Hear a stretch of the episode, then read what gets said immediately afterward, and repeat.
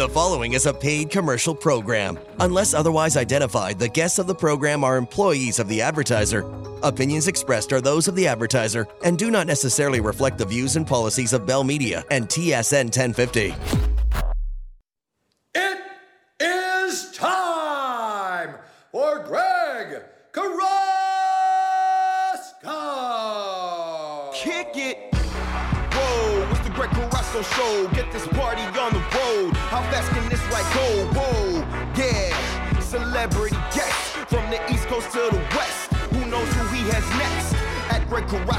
Trending Twitter like a bomb. Tens of thousands on his lawn. He's even followed by your mom. Broadcasting live. Here is your warning. The topics are flowing every Saturday morning. Car talk like Sherlock. The guy knows wheels like a Dow stock. Movie talk on the boardwalk. Shoot facts like a tomahawk. So entertaining. Turn up the station. There's no more waiting. This show is beginning. It's too late to escape. Let's go. Here's your host, Greg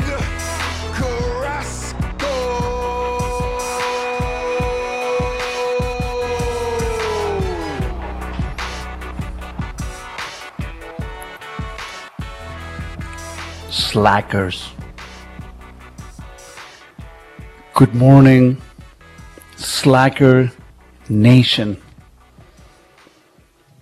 This is your little secret. Here is where slackers from all over the country, especially in Ontario, congregate every single Saturday morning. So we have a date. Very interesting Saturday this Saturday, Ben. You know, doesn't it feel like the election was two years ago? Is Ben there? Ben is busy. A little bit. Mm-hmm. Mm-hmm. Oh, he's eating. He's having his breakfast. There you go. He was he was at the Jays game last night. Came home late. I hear it in his voice. But good morning, everyone. Thank you for joining the Greg Carrasco show here on TSN 1050. We are Canada's largest automotive radio show that, uh, for the last four or five weeks or so, is turned into a political commentary show. But um, that's all your fault, people. That's all you want to talk about. Uh, saying that, the show is brought to you by Oakville Nissan and Oakville Infiniti. And I can tell you one thing. The special offers haven't changed. You know, the biggest deal right now, Ben, is that we have cars in stock. Nobody else has anything. Who would have thought that? So if you are looking at purchase, uh, not in the almost 30 years that I've been in the car industry, um, I was telling everyone a couple of months ago that if they were looking at buying a car within the next, I don't know, two, three, four, five months, not to wait because this shortage of certain components. Um, I attended a allocation or production meeting from Infiniti the other day, and they were talking about IV components. They were talking about TFT screens, which are the big screens that most cars have these days on the dash. And the microconductor situation is not getting any better. So the production cuts uh, have no end in sight. So, folks, I um, for those of you that follow me, for those for those of you who follow me on social media, you heard my message on Thursday that um, it is crucial that if you're buying a vehicle, regardless of the brand, that you are not only given the VIN number of this vehicle, uh, but also to make sure the vehicle is in stock. Because what uh, what I've heard from a bunch of you slackers that uh, have made the mistake of buying a vehicle somewhere other than from myself, because after that I can't help you. When you buy a vehicle somewhere else, after whatever happens, happens, and you come and see me, I am not going to help you get out of a deal. I'm not, I'm not in the business of doing that. You go, you live up to your word, you sign on the dotted line, keep your promise. I'm not going to help you out of a deal. So that's one of the biggest advantages that you have by coming and dealing with me and is this show. This show holds me accountable every single Saturday. But saying that, uh, I have heard from you guys and girls that uh, some dealers are selling vehicles that don't exist. and uh, under the pretext that they're placing a factory order, and the factory cannot guarantee that those vehicles are going to be produced in the first place. Because we had a bunch of vehicles that were supposed to come to us in the month of September, October, November, as well as December. And guess what? They're gone. They are gone. So we have nothing coming. Uh, if your lease is up in the next the next month or so, or two for that matter, and you need to get yourself a vehicle, I would not be waiting. That is a bit of a big problem. Um, and as I was saying before, the, the, the, show is brought to you by Oakville Nissan and Oakville Infiniti. And about five or six months ago, uh, myself and my two rock stars, GSMs, Daniel and Jason, uh, we made some interesting allocation choices. We bought a pile of cars because there were some rumblings out there. And because I have friends in low places, I was given some information that a lot of people didn't have. So we kind of accumulated a few vehicles, if you will. And that has placed us in an interesting position because we have more vehicles than just about anybody in the entire province. Um, but a bad position because on target setting methodology, they have changed it now. And just because we have more vehicles on ground, our targets are higher than people that should be selling more cars. But anyways, that's a whole different beef that I have with internal operational stuff from my manufacturer. So be it. All I can say to you now is this, that if you are in the car industry and you have a live customer, you must convey the urgency of what I'm telling you this morning. The, these are unprecedented times. I have never seen this in all the years that I have been in the industry. Yeah, from time to time you run out of cars. From time to time you have a new product and they, you put them on back order. No problem. Done. But now even the new products that are supposed to be the saviors of a brand are getting cut down and pulled back. And I don't know if the U.S. is having getting the preference of our product, but uh, it seems like in the U.S. nobody cares about Canada.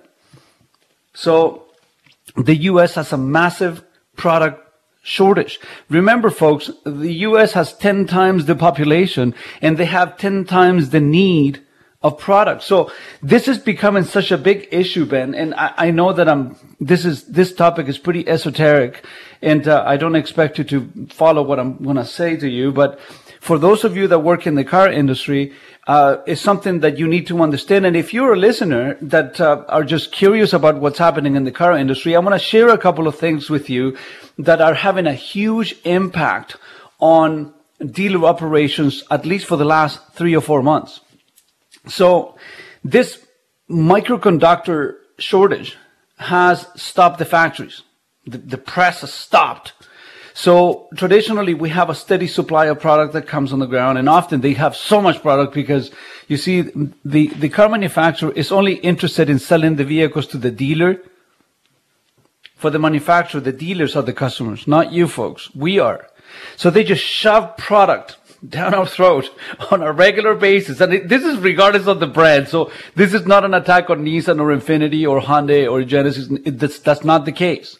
Every single manufacturer is constantly in the business of just shoving product down in your um, inventory lines to the point that often we have five, six, seven months worth of product on ground. So this is never an issue really. But now we have no vehicles coming.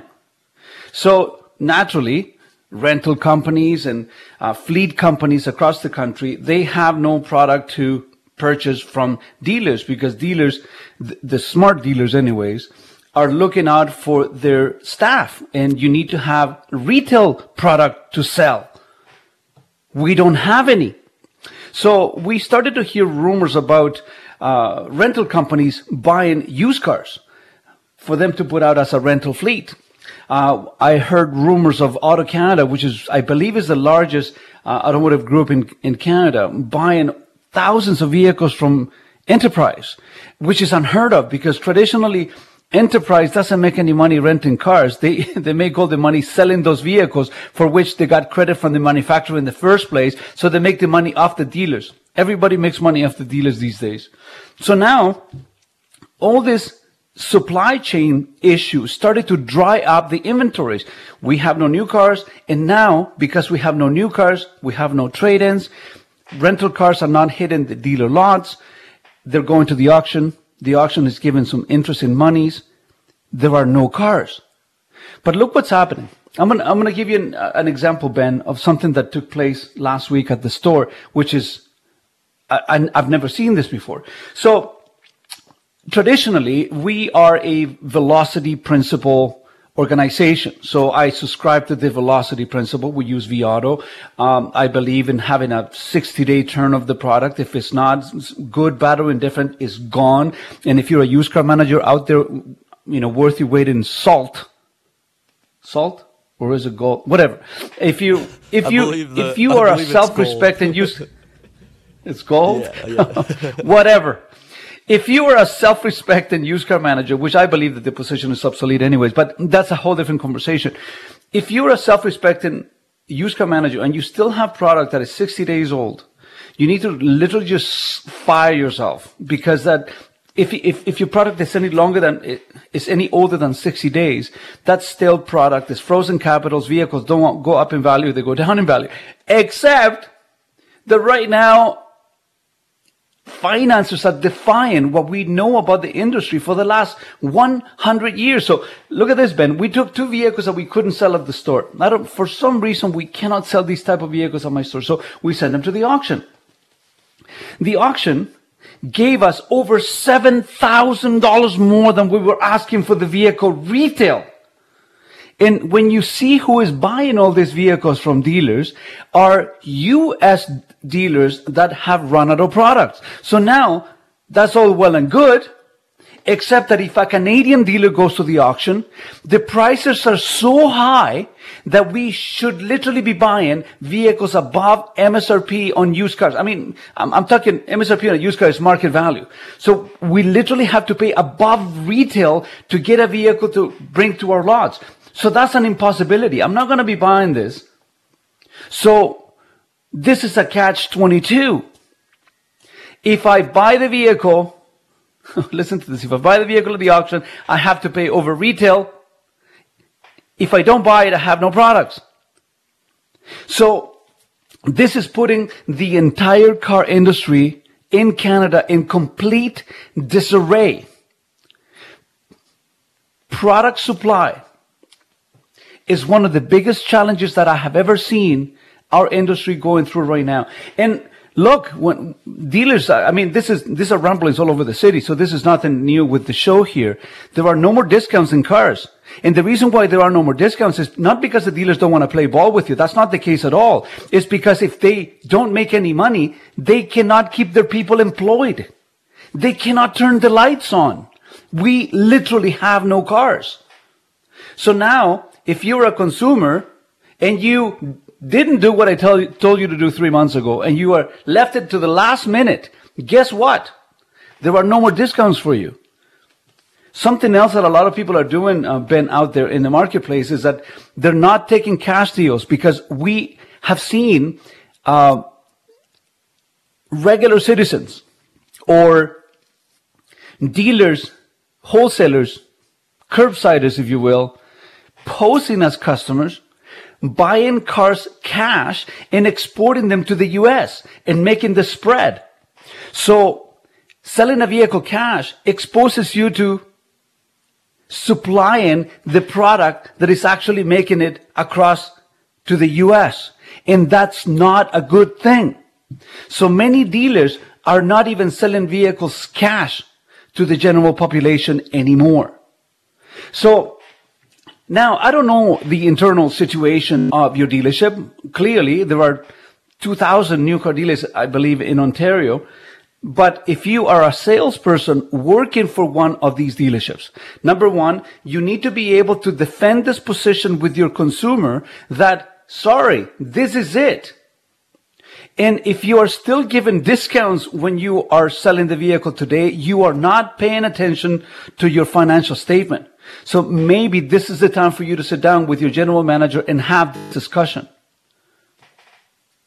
So now, when a customer comes in, it is your judiciary duty to take the customer outside and say, pick, pick something that is here because anything else that you buy that we don't have or that you may think is coming from the factory, there is a very strong possibility that number one may not make it. Number two, that it's going to take three, four, five, six months until it arrives.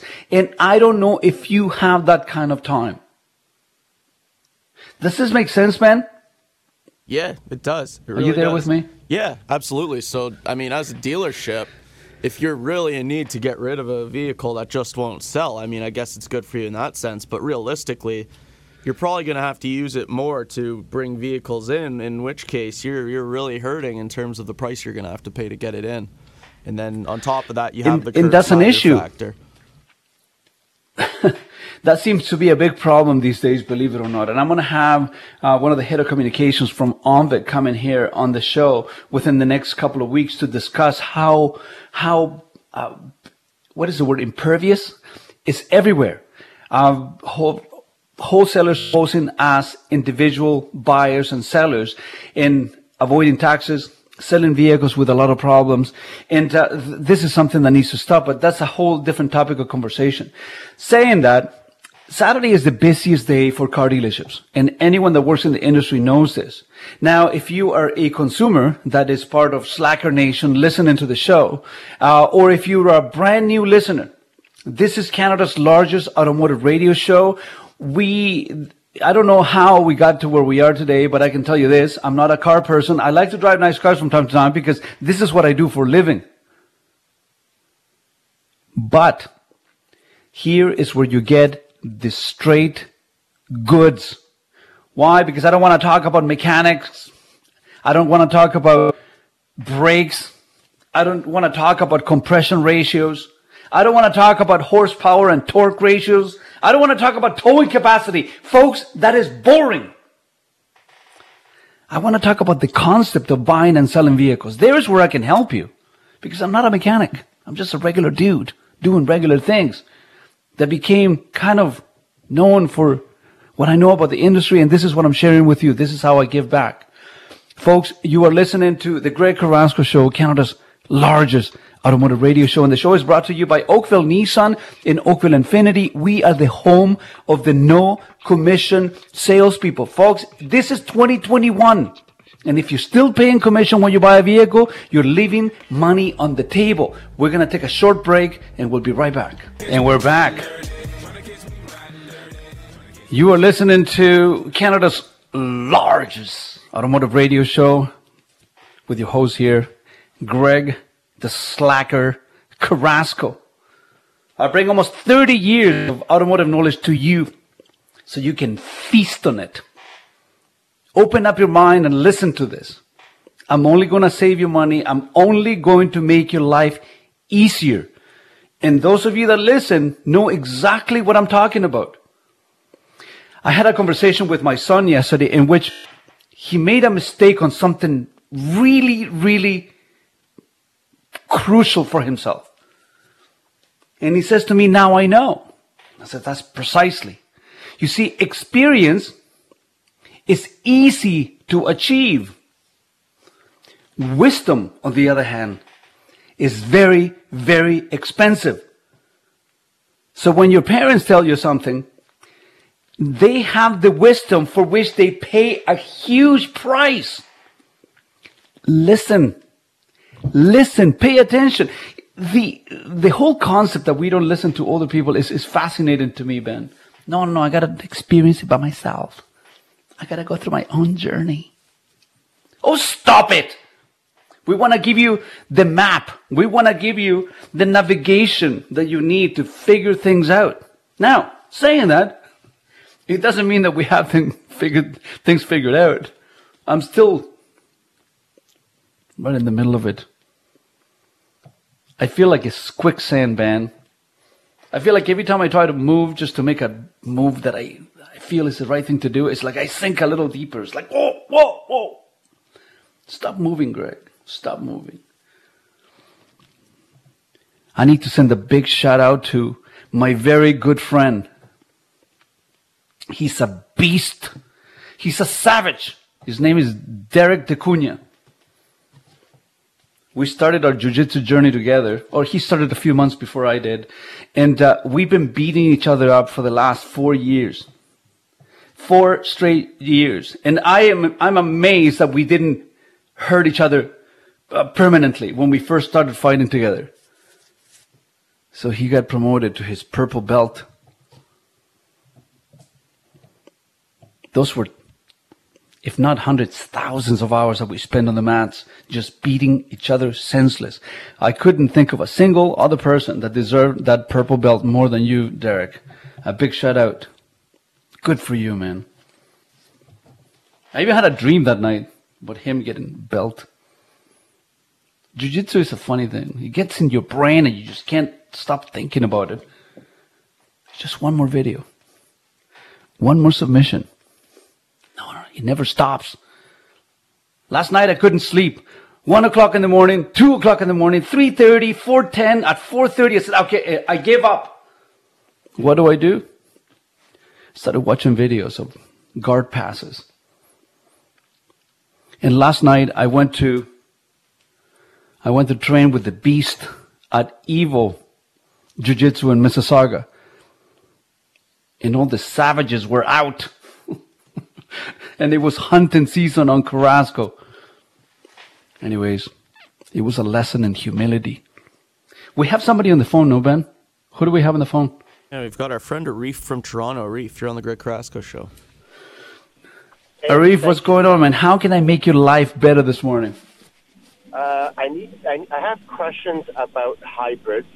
I need you to get really granular for me and detailed, and help me understand. Um, if you have a hybrid, when does the gas portion kick in when you're driving? When does the non-gas portion kick in? The second part of the question is from a maintenance perspective. When we're bringing in a hybrid to get the regular maintenance done, is it more expensive because it's a hybrid, or that has nothing to do with anything? And the final, actually, that's it. Those are the two questions. Uh, and my goal with the hybrid is not is, is gas saving. So I need to understand: does it really save a lot in gas consumption? And does a Rogue offer hybrid? And I'm sorry, a lot of questions, but that's it. Um, Rafe, I'm gonna I'm gonna answer your question with with a with another question.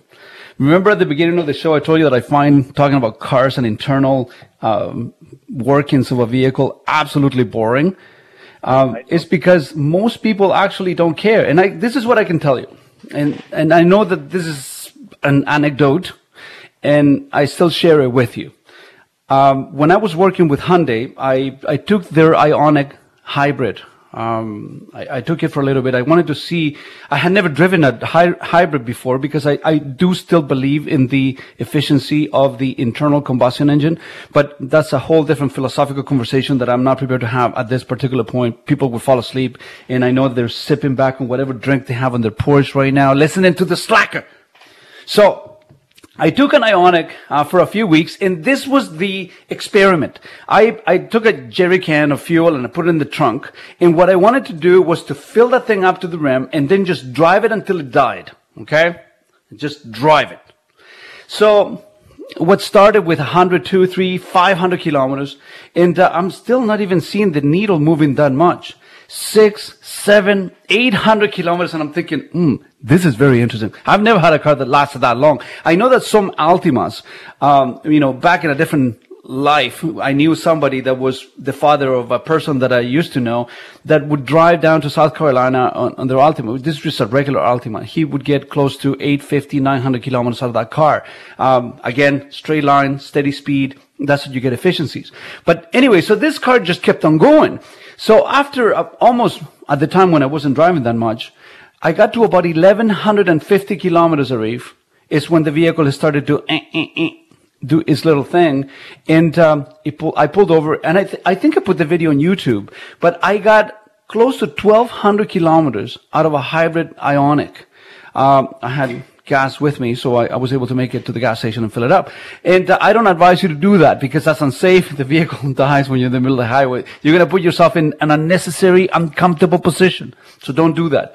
Um, that's why the show is here. Saying that, I, I have been able to see the tremendous amount of, of fuel efficiency that you get out of a hybrid. I would say that you would get an average of 25 to 30% fuel efficiency on that vehicle. Um, now, you will pay a premium when you first buy the vehicle because they're hybrid, so you, you have to pay a premium for that. But as far as I understand, there is no difference in your maintenance cost between the internal combustion and a hybrid vehicle. I, I don't know of any difference in the schedule maintenance. To be perfectly honest with you, uh, if if you need to look at that, look at your maintenance schedule from the manufacturer, depending on what kind of vehicle you're buying, and it'll tell you whether you need to do something specific to a hybrid vehicle. As per when starts and when it stops, who cares? You know, that's that's a bigger question. Who cares? If you're getting better efficiencies, why not? Now, let me ask you something. How many kilometers are you driving a year, Arif?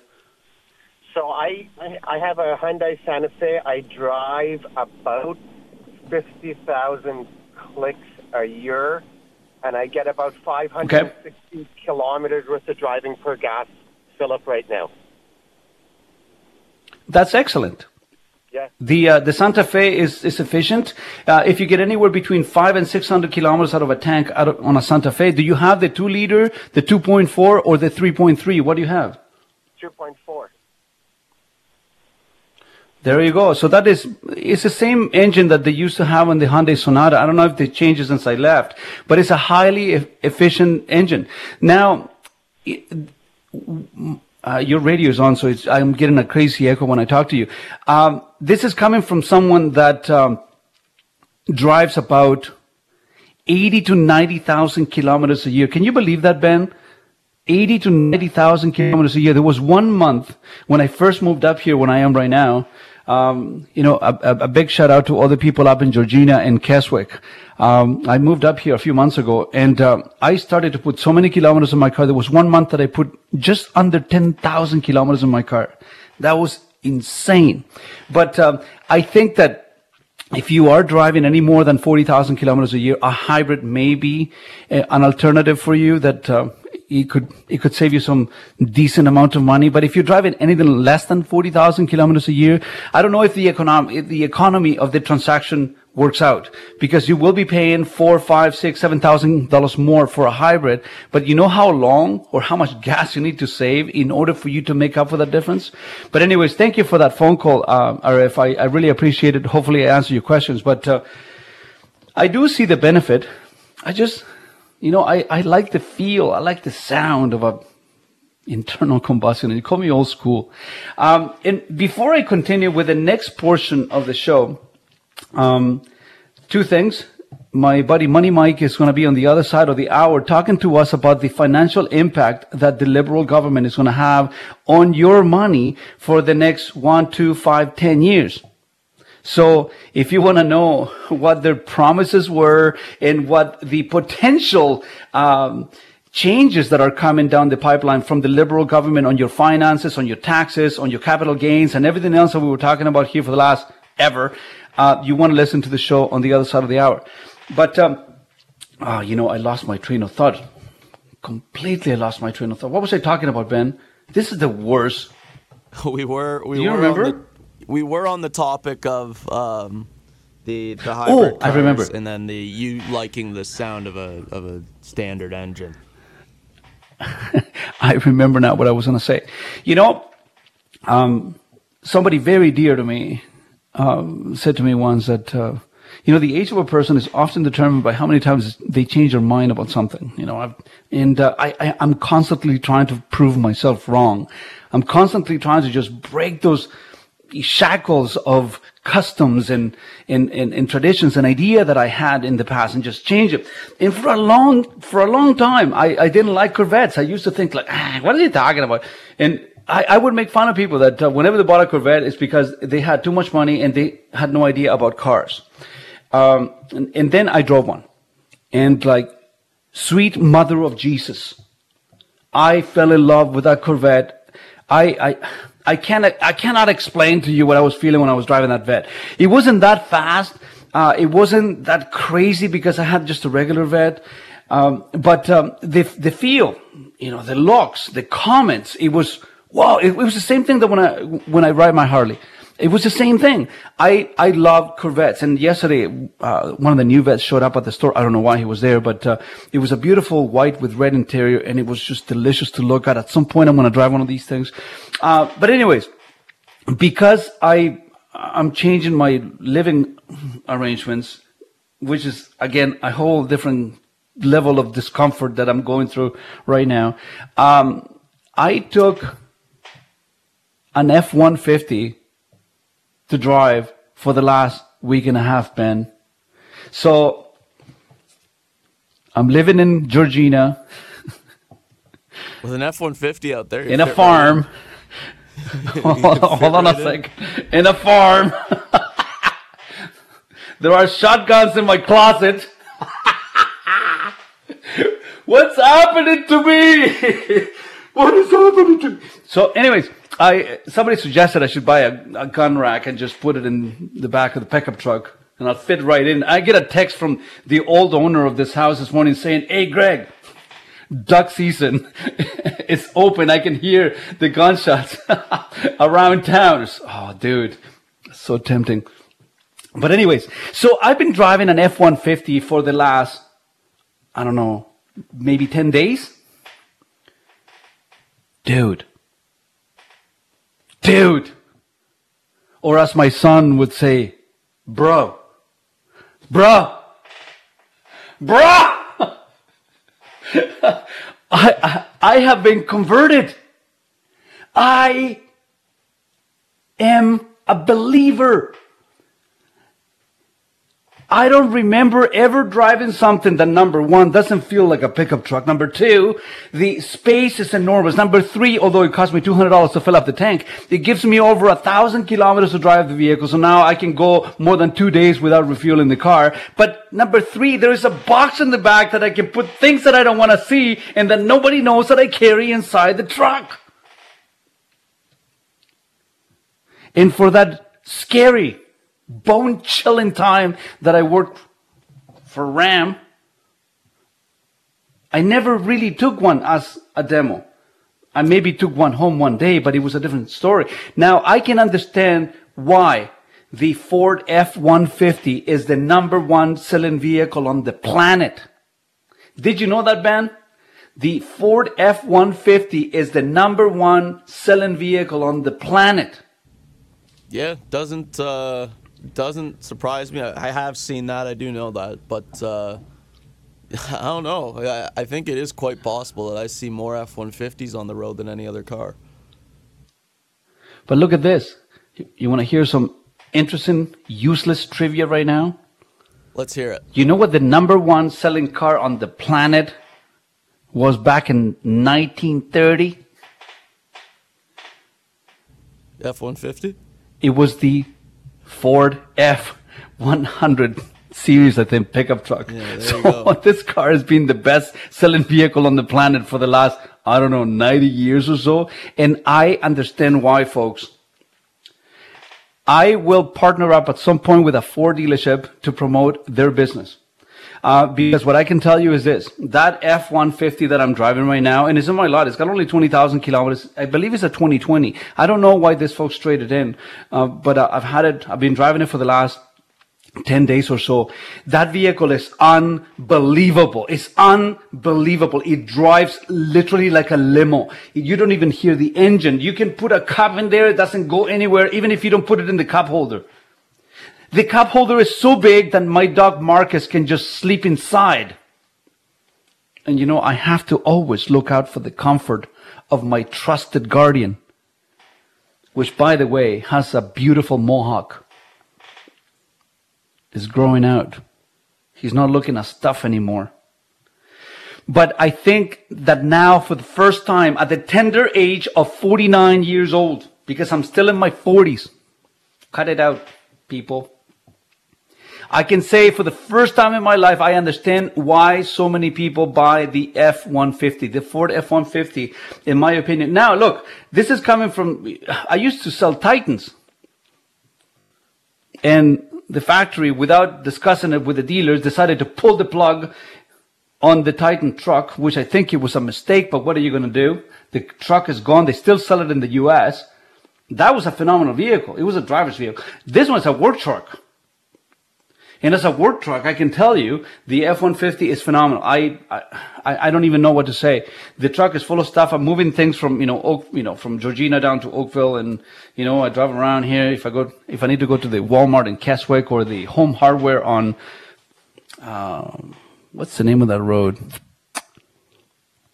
The Queensway. There you go. The home hardware in the Queensway up in Keswick.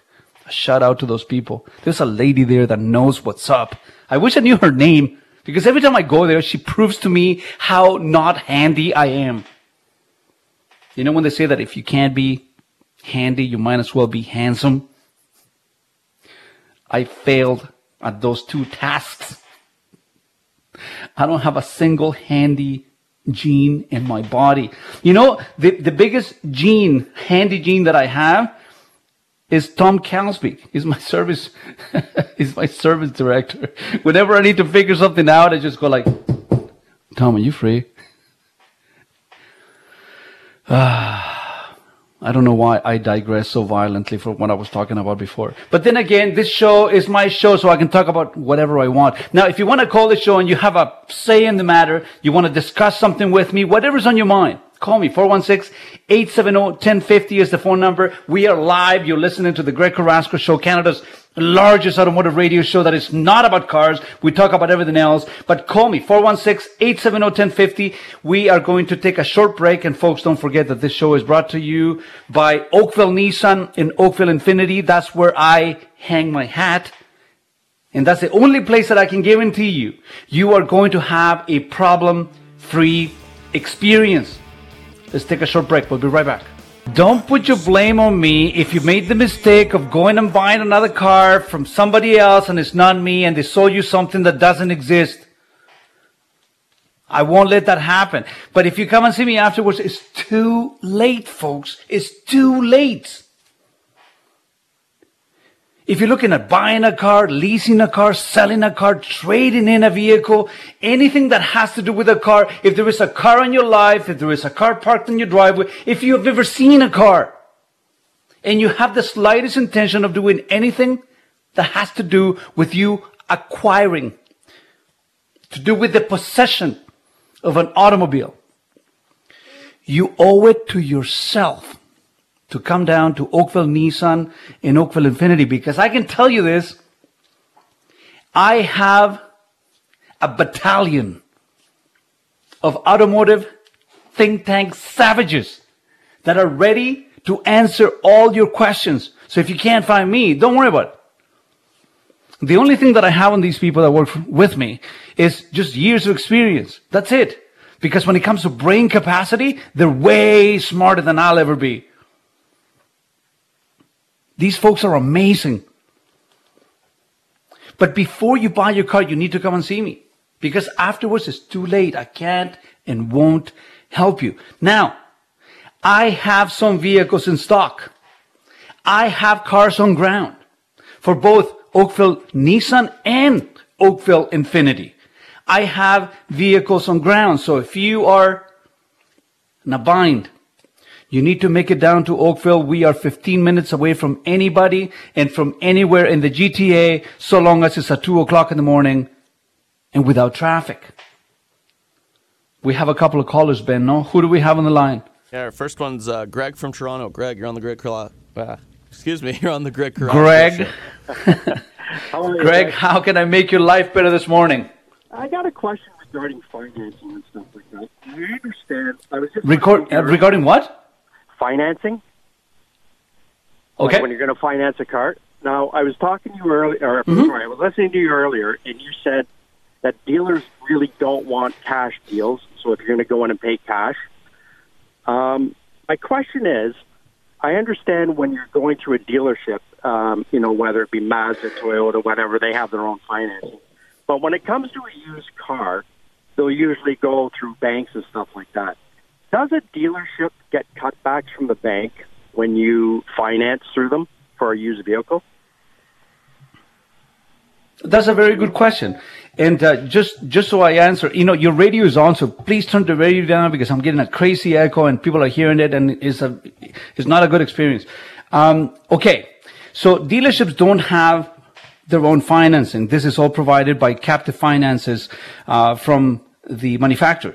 Um, now, they also provide you from time to time uh, interest rates on used cars, which is part of the certified pre-owned programs.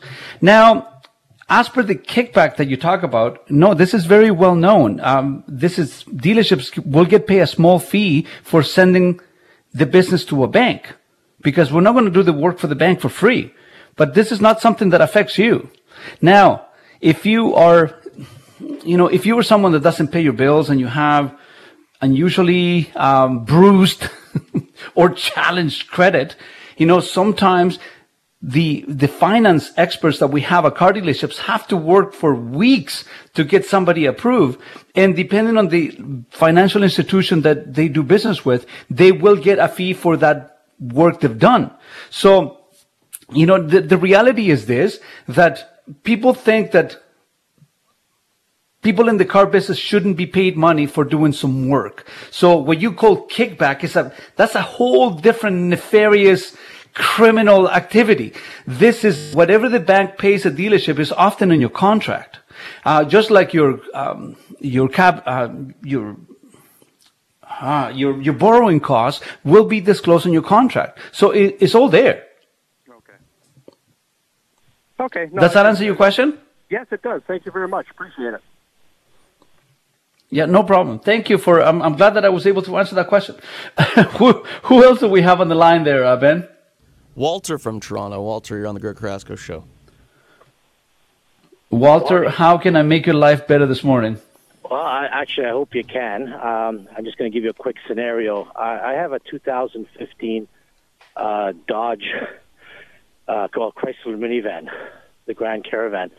Okay. Now, uh, about two years ago, just just as it passed the 100,000 powertrain warranty, I had to get a new transmission and I think that's sort of par for the course for the for the Chrysler minivans. But in any rate, I, I called Chrysler and I said, listen, you know, I, I understand I'm at 102,000 kilometers, but this is you know completely sort of unfair and and blah blah blah. You know that my powertrain warranty just expired. And anyways, they gave me a, a two thousand dollar credit for the purchase of a new Chrysler, provided I bought it uh, before 2021. So I could buy a 2021 model year 2020, but they, I wouldn't get the credit if it was a 2022. So I've been tracking the prices of the vans during the pandemic, and they were pretty stable, low 30s. And then, like you've been saying for the last little while, the prices just skyrocketed. Now they're now they're pushing 36, 37,000 uh, for the van that I'm looking at, and uh, I'm kind of at a loss as what to do. I mean, you see these prices settling down in the new year. Maybe I can get a 2021 when the 2022s are out. Like, or should I call Chrysler again and ask him for another year reprieve? Like, it's just I couldn't, I could, I can't believe the price jump in the, in these vans uh, because I guess because of the pandemic and components. Just hoping to get some guidance from you. Well, look, I um, I have to be very careful because there is a lot of people that work for that organization that are good people, but my very brief experience with with that brand uh, made me swear on my firstborn that I was never ever, so long as I'm alive, ever had anything to do with that car manufacturer again. Because I couldn't believe that the stuff that was going on at that place was still legal in 20, 2019. It was beyond my level of comprehension. It's not a safe place. And, um, Now, did you service a vehicle at your local Chrysler store? Uh, Walter? Well, I, I did while I was under warranty, but once the warranty, like uh, the warranty is sixty thousand complete car, a hundred thousand powertrain. So when it was under warranty, Okay. I did service there. But once the warranty expired, you know the dealers are generally more expensive, especially the Chrysler dealership. Uh, no, they, they aren't actually, but hold on, hear me out. But you said that your vehicle had only 102,000 kilometers. right, and I lost my transmission on, on the way to the cottage. And, Okay, hold on uh, a second. So there is something that doesn't make sense. Hear me out. You, you need to listen to me in order for me to help you, okay? So if you service your vehicle all throughout the warranty period, up to 100,000 kilometers, 100,000 kilometers to one or two is only a 2,000 kilometer delta. So did the dealership didn't give you goodwill? No, no. They, and that's why I called Chrysler uh, customer relations, and, and that's how I got the two thousand dollar credit for a future purchase. But they they they were steadfast. How much, how much was the transmission? It was just uh, just shy of five grand for a new one. So they gave you two thousand dollars for you to pay a five thousand dollar transmission, and you want to do business with this company again? What's wrong with you? Come on, man. Well, you know what? I, I agree. I'm not a big fan of them, but I mean, pound. So why are you going back? Well, first of all, I got a big family. There's seven of us, and and I so I need a minivan. And pound for pound, I mean, you can't you can't beat their prices. I mean, I'd love to own a, you know, uh, some of the, uh, uh, you know, uh, minivans. Yeah, but Walter, if you if pound for pound they're cheaper, look what happened to your transmission. Yeah, I well, would I would just dump it. I would just dump it right away and spend all the money. You know what? Actually, Kia, Kia has a new van that came out. I saw it the other day and I didn't recognize the symbol in the back. That thing is beautiful. Pay a little more, get a little more. So I would put all my money on, I don't know if you can get these things anymore because they're like unicorns. Uh, a Toyota Sienna and a Honda Odyssey, without a doubt, folks. I'm sorry. I, I know many of you are not going to like what I'm saying right now, but without a doubt, the Toyota Sienna and the Honda Odyssey are the two best vans ever made. End of story. And I, I would challenge anyone that can come and talk to me about this and debate that fact. So look, just because the caravan saved Chrysler for going bankrupt back in the 80s, it doesn't mean that it still is. I, you know how many $100,000 caravans are driving around town these days because somehow the, oh, the loss of finances and the loss of credits uh, are defied at Chrysler stores on a daily basis. It's quite bizarre, folks. It's a whole different, uh, you know, I, I'm going to say something I'm going to get into a lot of trouble because I'm quoting someone. I I'm, I'm- okay, I'm going to stop that because I can't. I can't say. No, so look at this. My suggestion to you is this: if that vehicle, uh, if the experience, if the dealership didn't step up and look after you after you spend every single dollar in service, all throughout the 100,000 kilometers and 2,000 kilometers afterwards, just before the next service, and they don't have the the loyalty to you to look after what happened to your vehicle, I would not be going back there. I'm sorry. You are asking for more problems, and right now you're setting yourself up for failure. So, is your vehicle paid off? Yeah, yeah, completely paid off in in and and in uh, four years after I bought it, in 2015, and they and and back then they were giving these away. Like I I got zero financing after I worked my best deal. Okay, so hold on a second. Hold on a second. Hold on a second. So, how many kilometers do you have in the car? Well, I'm at 140 now, so I'm getting to the point where I I want to get a newer vehicle. Uh, and, and I- I Why? Is it giving you any problems right now? No, not at all. But I, uh, I'm just, I actually want to get a second vehicle because now my my kids are old enough to drive, and it it would be nice to have a second vehicle. And the the used one, the the 2015, you know, will kind of be mine, and I'll let the or vice versa. I'll let the kids drive the second. Okay, vehicle. so okay, so look at this. I think that you're making a mistake in your decision-making process. I don't think that you should be getting rid of that caravan because it's worthless. It's got no value. You know, the, the price. I've said this a million times. The price of a vehicle is always determined by the number of people getting up in the morning saying, "Hey, hey, hey, hey, me here." This is today is the day that I'm going to buy myself a 2015 Chrysler Caravan with 150,000 kilometers in a new transmission. How many people do you think that get up in the morning asking for that? No, I'm not going to get rid of it. I'm I'm going to hang on to it, but I just I want to be proactive and and think of you know uh, buying something in the next year. Uh, just just moving. Okay, so forward. don't I, I wouldn't get rid of that vehicle. I would I would just keep on driving it to the ground because it's worthless right now and get yourself a smaller vehicle. So instead of spending two thousand dollars on a vehicle that's gonna give you more problems, get yourself a second you know, a, a second car. How often do you have seven people in the vehicle? Well, I got I have to get a minivan, and, and the Kia sounds tempting. Uh, I've never gone foreign, but I might I might have to now because uh, I mean. The, What do you mean you, what do you mean you've never gone foreign? Well, I've never bought any uh, car. Well, I know they're all produced all over the world, anyways. But I've always bought GM or Ford. No, no, no. But I mean, you know, Canada doesn't have a homemade vehicle. So Chrysler is also an import. It's an import from the U.S. So what's the difference? Well, they, but Chrysler has things happening in Ontario, no? Plants or. or So okay, so using your logic, then Toyota and Honda are Canadian cars. True. Yeah, I know. It's it's it's not. Ah. it's not the 60s anymore. Walter, you know, we can talk offline because we, we need we, we need to go for small breaks. Folks, you are listening to the Greg Carrasco Show, Canada's largest automotive radio show. And the show is brought to you by Oakville Nissan and Oakville Infiniti. If you want to get this sort of advice, ruthless, ruthless advice, you need to come and see me because I won't let you waste your money in cars. I'm the only one that can say that. Let's take a short break and we'll be right back on the other side of the hour. I have been a rich man and I have been a poor man, and I choose rich every time.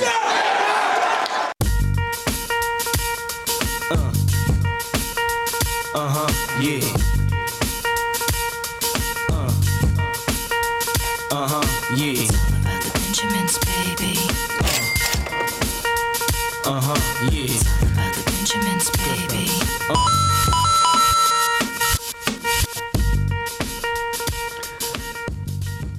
It's all about the Benjamins. We're back, folks. You are listening to the Greg Carrasco Show. We are Canada's largest automotive radio show that is mostly not about cars. And from time to time, I get some really smart people that come on the show. My buddy Money Mike is in the house. Money Mike, what is happening? I'm always. Looks I like think I we lost him there for a second. Yeah, His, um, looks like looks like you already uh, wanted to make him leave. Anyway, we'll we'll work on that issue and we'll get him right back. You know, we um, let's talk to Jeffrey and Laura before we talk to Money Mike on the other side uh, of, of this conversation. Jeffrey, you are talking to Greg Carrasco from the Greg Carrasco Show. How can I make your life better this morning? Yes, brother. How are you doing this morning? Beautiful show. I'm glad I turned the dial here, man. It's my first time listening to you. It's a beautiful show in the morning. Beautiful.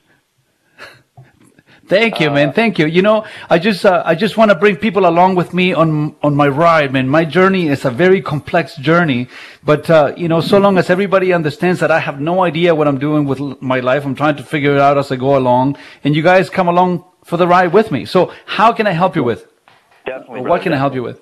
Okay, okay. So I've got a quick, uh, just a quick comment there. It's not going to be long, and then I'm going to get your uh, get your review on it. So, you were just saying a few minutes ago, your previous call, you're talking about the Toyota Sienna, and you were saying those are unicorns Yep. with the Odysseys. So I have uh, Yep. on my hands. I bought it a few months ago. I have a 1999 Toyota Tercel. So I have a Tercel. There's only Mhm. 118,000 kilometers on it. It's my pride and joy, my my baby. so after doing a lot of work to it, Mm-hmm. And uh, right now, Greg, uh, so what I do now, and I don't know if this is because obviously with the gas prices, it's uh, a little bit pricey, but uh, me being a young guy and making decent money, I don't mind doing it. So I I always fill my Tercel up. Uh, it's made in Japan. It's good quality. I always fill my Tercel up with nothing less than 89 octane. Usually I fill it up with premium fuel, but if not, it's a little too expensive. I'll go down to the 89. I find I get, I went, I've filled up with regular before, right? I don't, it's not, not regular gas is regular gas. I'm fine with it. But I find superior responsiveness with, with better octane gas. And I've noticed it in other cars as well. When you tromp on the pedal and you want the car to respond, when you're trying to make a lane change, when you're trying to merge onto the highway, I find premium gas really treats your cylinders and your valves and everything like that really good. There are mixed opinions on it, though. A lot of people are saying, "Oh no, no, that's a waste of your money. You're absolutely throwing it down the toilet." And I said, "No, no." I said, "I'm not worried about gas mileage. I still get six or seven hundred kilometers, whatever it is, out of a tank, whether I fill it up with regular, whether I fill it up with premium. But I find that the car likes the premium better, it responds to it better, and there is a reason when you go to the gas pump that there are three selections there. Some some cars command premium, like they they they want it, but other cars, I'm telling you, if if people fill up with premium even on occasion, I do believe that it treats the car very well, and I'd like to hear your opinion on the premium gas. Well, Jeffrey, thank you so much for the phone call. You, um, I don't want you to call down that phenomenal performance. That is a beacon of performance, the Toyota Tercel. And you are a better man than I am because if you can notice the performance and responsiveness difference between the two octanes, damn, you are one sensitive dude. Have you ever noticed the uh, the difference in performance between one octane or the other one, Mike? Um, nope. Sorry, You know, sorry for that listen, when you- analysis. no. Back to you, Greg. Hey, wow. back, back to me. That's great. You know, uh, Jeffrey, uh, all I can tell you is this. I think it's a waste of money, especially on, on little cars like that. Uh, because if you were driving a 750 Li and you put not the top, the high grade uh, gas, you are certainly going to feel the difference. But with the Tercel, I don't know about that. But look, I mean, ultimately, this is all anecdotes, right? You do what you think your car likes best. If your baby likes to drink the high octane, you feed your baby the high octane. That's all there is to it. It's about keeping your relationship with your car in good terms. You know what I'm saying? You know what I'm talking about, Mike, don't you? I do. I do. It, uh, it's, it's not what the textbook tells you. You just do what feels right. It's all good.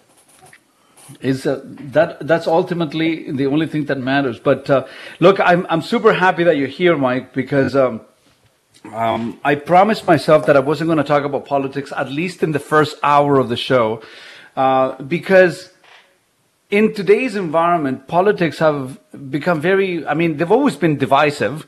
Uh, but, you know, today people think that just because you think differently than they do, that you are the devil himself. And I'm not. I'm a pretty good dude for the most part. So I want to I want to approach the, the the political conversation a little bit different because uh, f- for those of you that don't know, Money Mike is my personal financial advisor. He is the only person that manages my money, and uh, um, I.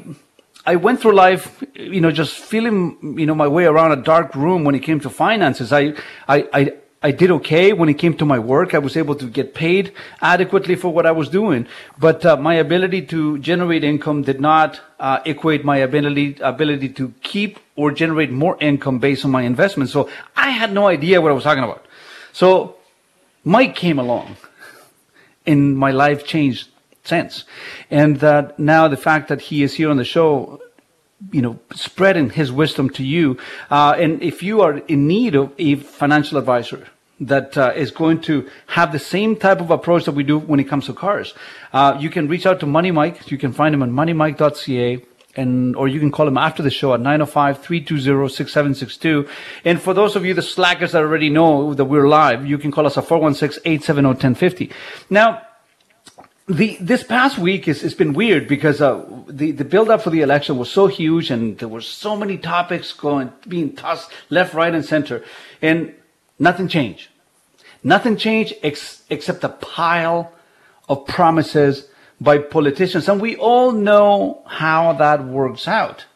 Um, are you surprised with the results of the election? Number one, and number two, did you see any promises that could potentially help or hurt Canadian populations that were not paying too close attention to what they were saying.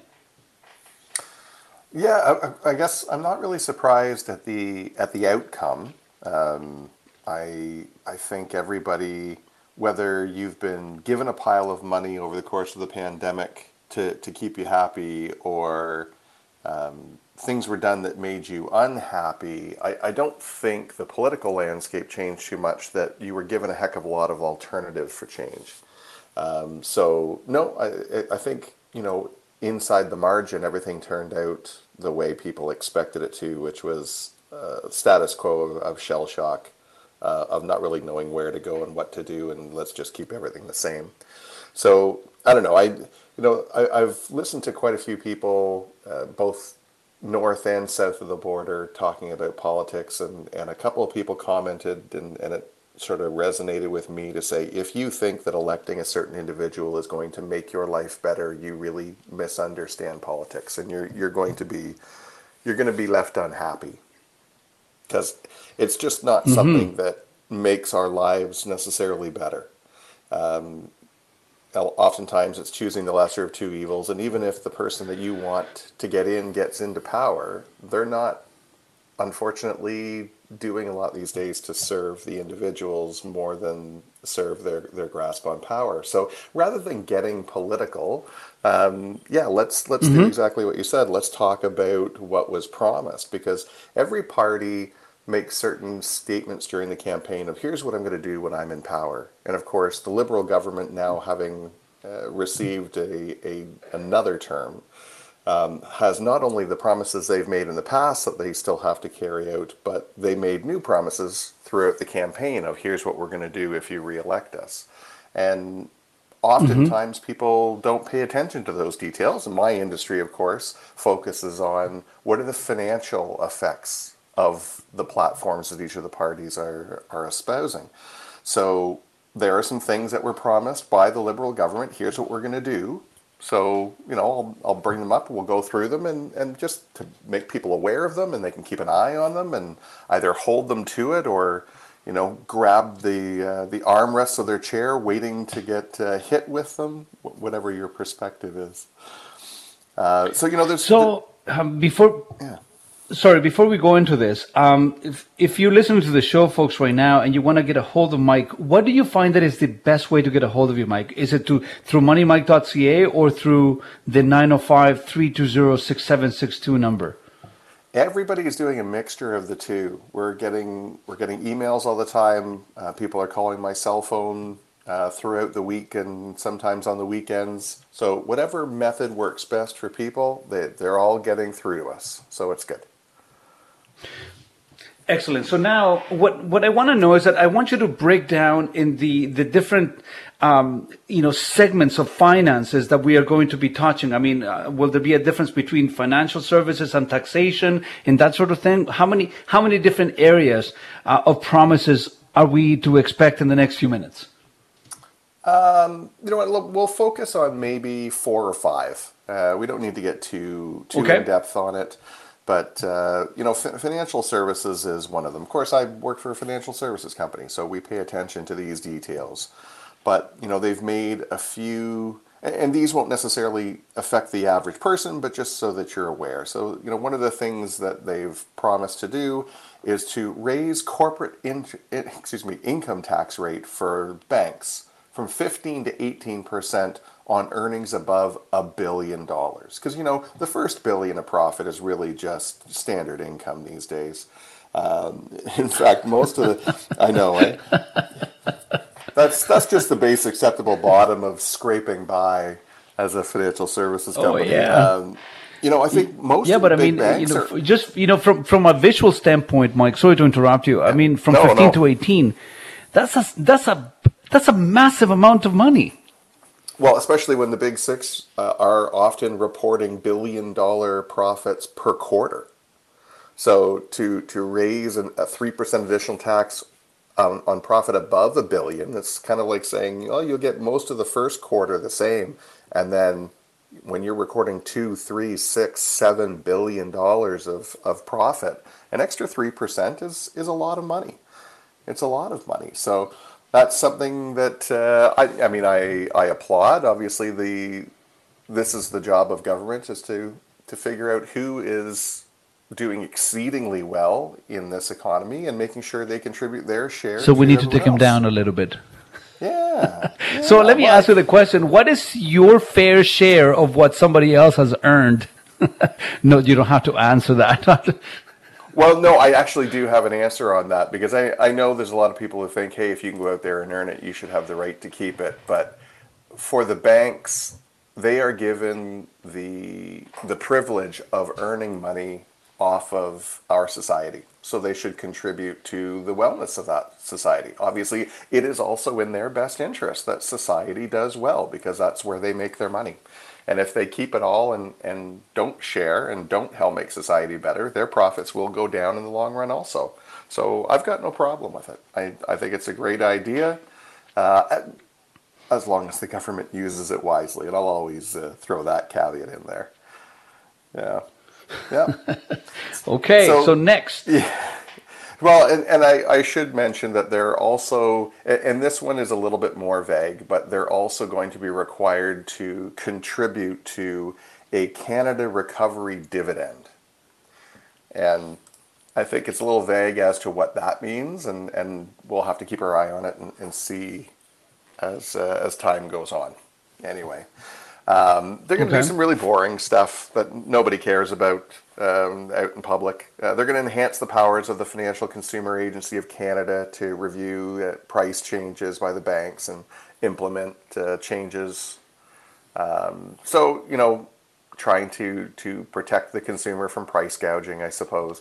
Implement the recommendations of an advisory committee on opening banking, a, a bunch of, of boring stuff, but uh, all about trying to better regulate the industry and um, create some oversight to make sure everyone's being treated, treated fairly. But um, that again, that's not going to affect the average person. So let's let's talk about what will affect the average person, and that's taxation.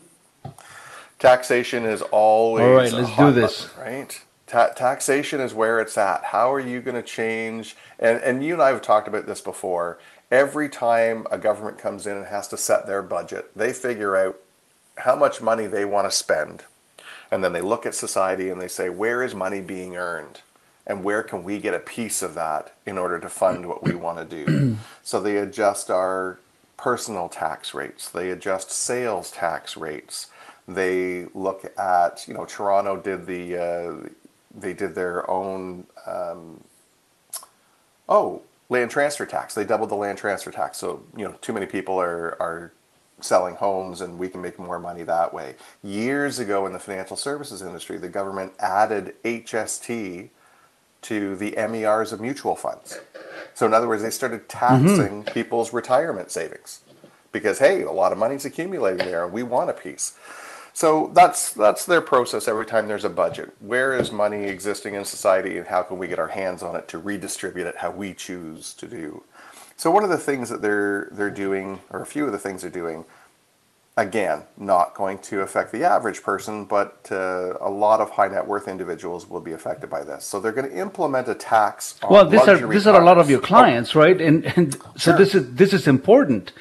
Yep. Uh, especially yep. if this is this is my beef with all this stuff because somehow uh, we are on a witch hunt of the industrious. We are on a witch hunt of the producers, and uh, the, the better you do, the, the bigger the hammer the government has uh, as a as a vendetta towards the people that are making some money, and and this affects a lot more people than you think, especially in the town of Oakville, which is beyond me, because uh, the town of Oakville like, apparently they they they, they voted liberal, and uh, uh it's beyond me that to this day I that's a bit of a contradiction for me. You would think that, especially in Oakville, where where I've lived for so long, um, that um, that we would have this outcome of the last uh, on the last election. But can you? I want you to break this down because um, there is a lot of super smart people that have done well for themselves and we need to encourage this sort of behavior you know do well for yourself you know you put money into the system you hire people you build companies and so on and so on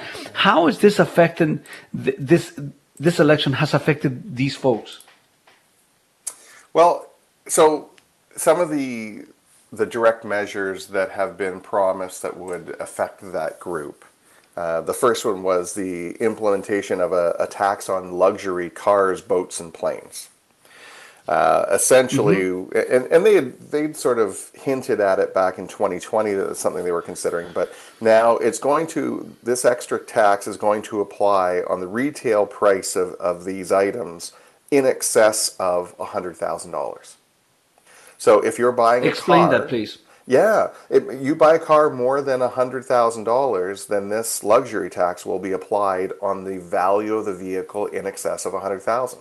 So buy it for one hundred and twenty thousand, Okay. it will be applied to the the top twenty thousand value of the vehicle, and the tax. What's the percentage? uh, they said the tax would be calculated at the lesser of 20% of the value above that 100,000 or 10% of the full value of the vehicle. Whatever which whichever is less.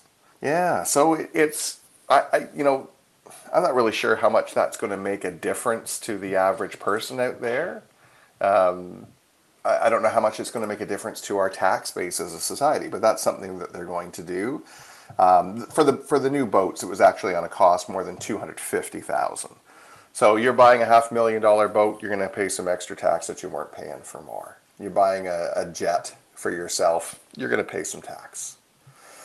Um, Now, the the other one, and this will have a greater effect. They're going to develop a minimum tax rule to ensure that top earners in society pay at least 15% tax per year. Um, in other words, they're going to remove the ability for these people to artificially pay no tax through the excessive use of deductions or credits. So, you know, south of the border, this is something that people were attacking Donald Trump for. You make hundreds of millions of dollars, you paid $200 in income tax last year. And he says, oh, well, it's because I Mhm. had losses from the- the 90s that I'm still carrying forward. So it, it, essentially, this is the same type of, of taxation approach. They're going to say you're going to pay at least 15% on those people who earn more than $216,000 a year. So if you find ways to reduce that tax, we will find ways to add it back. So, you know, the interesting thing for me is there's always been what we call alternative minimum tax rules. And, and people, anyone who's sold a, a farm property, a, a piece of real estate, who sold a business, they've, they've been subject to those alternative minimum taxes. But one of the things that's always been sort of uh, sacrosanct in our industry is the ability to reduce your taxation to near zero through RSP contributions. So you know, you, inherit money, you can, and you have the room to contribute. You can drop a whole bunch of money into RSPs and drive your income to near zero. So I'm curious to see if this new rule is going to say, yeah, but you're still going to have to pay at least 15%. So only use your RSPs so much. It might limit the use of RSPs to reduce your income taxes. Um, so, I'll be so interested. we literally don't have the details on this, Mike. Nothing yet. I mean, nothing. To, everything because they haven't actually implemented. Everything is sort of based on theory and and suggestion. Until they actually implement it, you don't know exactly how they're going to implement it. So keep your eye on it. That Mhm. to me, that one is a big one. For sure. You know, that's that's a very interesting, and I have a bunch of questions for this, but uh, we're going to do something right now, folks. Uh, you are listening to the Greg Carrasco Show. We are Canada's largest automotive radio show, and right now, the the brains of the operation is in the house. His name is Money Mike. He's my personal financial advisor that is also available to you. Uh, Mike manages my finances, and uh, know, his services are available on moneymike.ca, or you can call him after the show at 905-320-6762. Uh, folks, the show is brought to you by Oakville Nissan and Oakville Infiniti. We are the home of the no commission salespeople, and uh, like I said before, if it's 2021, if you're still paying commission when you're buying a vehicle, you're leaving money on the table for absolute no reason. So you need to come and see me before you buy a car. Let's take a short break, and we'll be right back. And we're back, folks. You are listening to the Greg Carrasco Show here, Canada's largest automotive radio show. And uh, from time to time, like I always say, we have the brains of the operation coming here. And uh, my very good friend, Money Mike, who is a person that manages my finances, makes the services available to you. And you can find him at moneymike.ca or you can call him at 905 320 6762. And um, uh, for those of you that uh, have a financial advisor and you have so money sitting in the bank and you don't know the name of your financial advisor, that should be one of the biggest signs that it maybe it's time. Um, I, I made the phone call and I can tell you it changed my life. So I think it's important that people take into consideration how how crucial it is for you to take the reins of your retirement, the reins of your future. And you, you know? One of the best things about Mike is that just like when you have a personal trainer, they hold you accountable to what you're doing. Mike is the guy that holds me accountable to my retirement and my finances, and it's uncomfortable sometimes. But you need to have these people around for them to give you a set of bumper plates that will tell you where to stop. If you don't have this, you have no idea whether you're going in the right direction or not. So again, if you need to reach Money Mike, you can find him on moneymike.ca or you can call him on 905 320 6762. And just, if you're just tuning in, uh, the election just took place, and although we are almost $1 billion poorer, and the election uh, didn't really change much of what was happening before.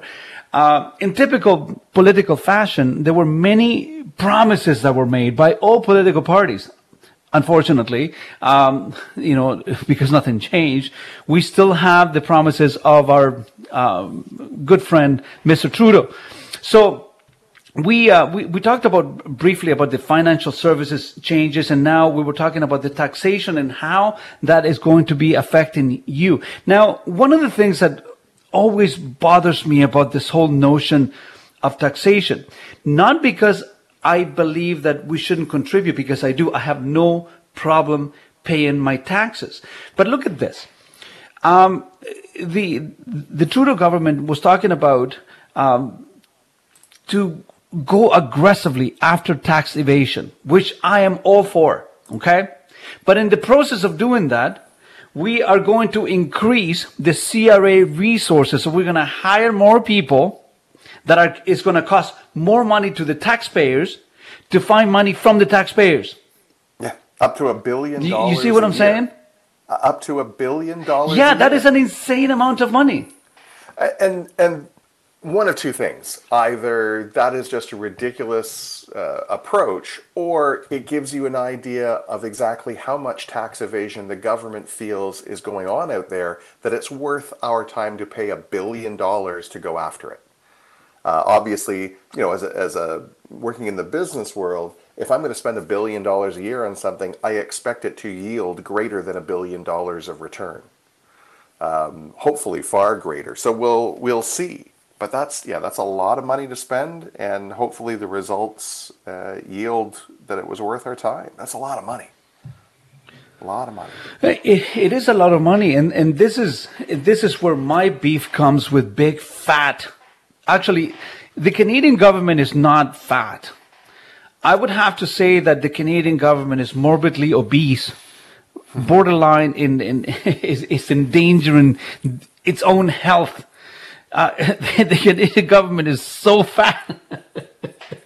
Uh, I'm not going to go down that, no, that- don't down that rabbit there. hole. Don't go there. So you know they're going to invest a billion a billion dollars uh, to create more resources uh, that needs to be paid. You have to remember this, folks, that every time the government creates a new office, uh, they have to pay for that office from somewhere. And since the government is not a revenue generating enterprise, the government is a, gen, a revenue redistribution system. First, before they pay all these people, they need to take that money from somebody else. And guess who that is? It's you and die. Now, do they think that there is over a billion dollars worth of tax evasion? I'm, I'm sure that there's a lot of that out there, man. I, I, I know some people that uh, are are sweating right now. So, talk to me. What else is going to impact us, uh, us general, you know, regular Canadians after this election?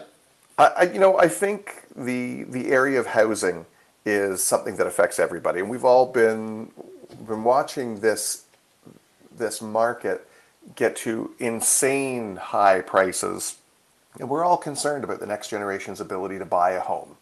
And you know, some people will say, "Well, that's that's theirs to figure out. That's their problem." Well, the reality is, if you already own a home and someday plan on selling it, you're going to need someone to be behind you to buy it and that is the next generation. So if they can't succeed in home ownership, we can't succeed even though we already own one. So housing is an area that we've all been paying close attention to, and they've come up with some promises that I think actually is is very interesting, and, and I don't know how much of an effect it will have, but uh, some, some positive changes anyway. The first one is imposing an annual 1% tax on the value of non resident, non Canadian owned real estate, residential real estate, that is considered to be vacant. Or I'm okay with that. Yeah, uh, absolutely. I'm okay with that. If anything, I would argue 1% probably doesn't have a big enough impact. Um, yeah, there's just, uh, especially with the appreciation we've seen in real estate. I think there's a lot of uh, non-resident, non-Canadian owners that would just say, "Well, if that's the price of doing business, whatever. They're going to keep doing what they're doing." But that's that's a nice, a a good step in the right direction. The the second thing, doubling the first-time home buyers tax credit from five to ten thousand. Again, it adds an extra fifteen hundred dollars to the to the pocketbook of first-time home buyers. So a little bit of, of assistance there. This one that I think is the most interesting thing that they've come up with. And I've been trying to find informa- more information about it because there are some details that are still a little fuzzy, but this one sounded really, really good. They're going to introduce a tax free first home savings account to enable Canadians under the age of 40 to save up to $40,000 towards their first home with no tax on contributions or withdrawals. Essentially, they're going to treat it like so that comes out that comes out straight from your payroll. Well, no. So, so what they're doing is they're saying you can open up this savings account and you can save up to forty thousand dollars into this account. It's going to act both like an RRSP and a TFSA. Your contributions going into this account will be tax deductible, just like putting money into an RSP. But when you go to pull the money Hmm. out to buy a house, you will not pay tax on the withdrawal. And so, one of the areas that I'm confused about is will they have to repay it? And my, I suspect the answer is no.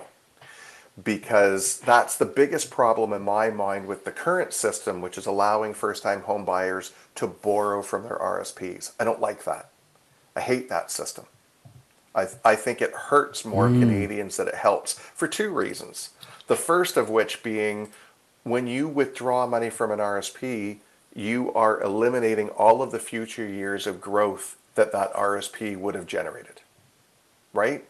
So you pull out $25,000 from your RSP as a down payment on your first home.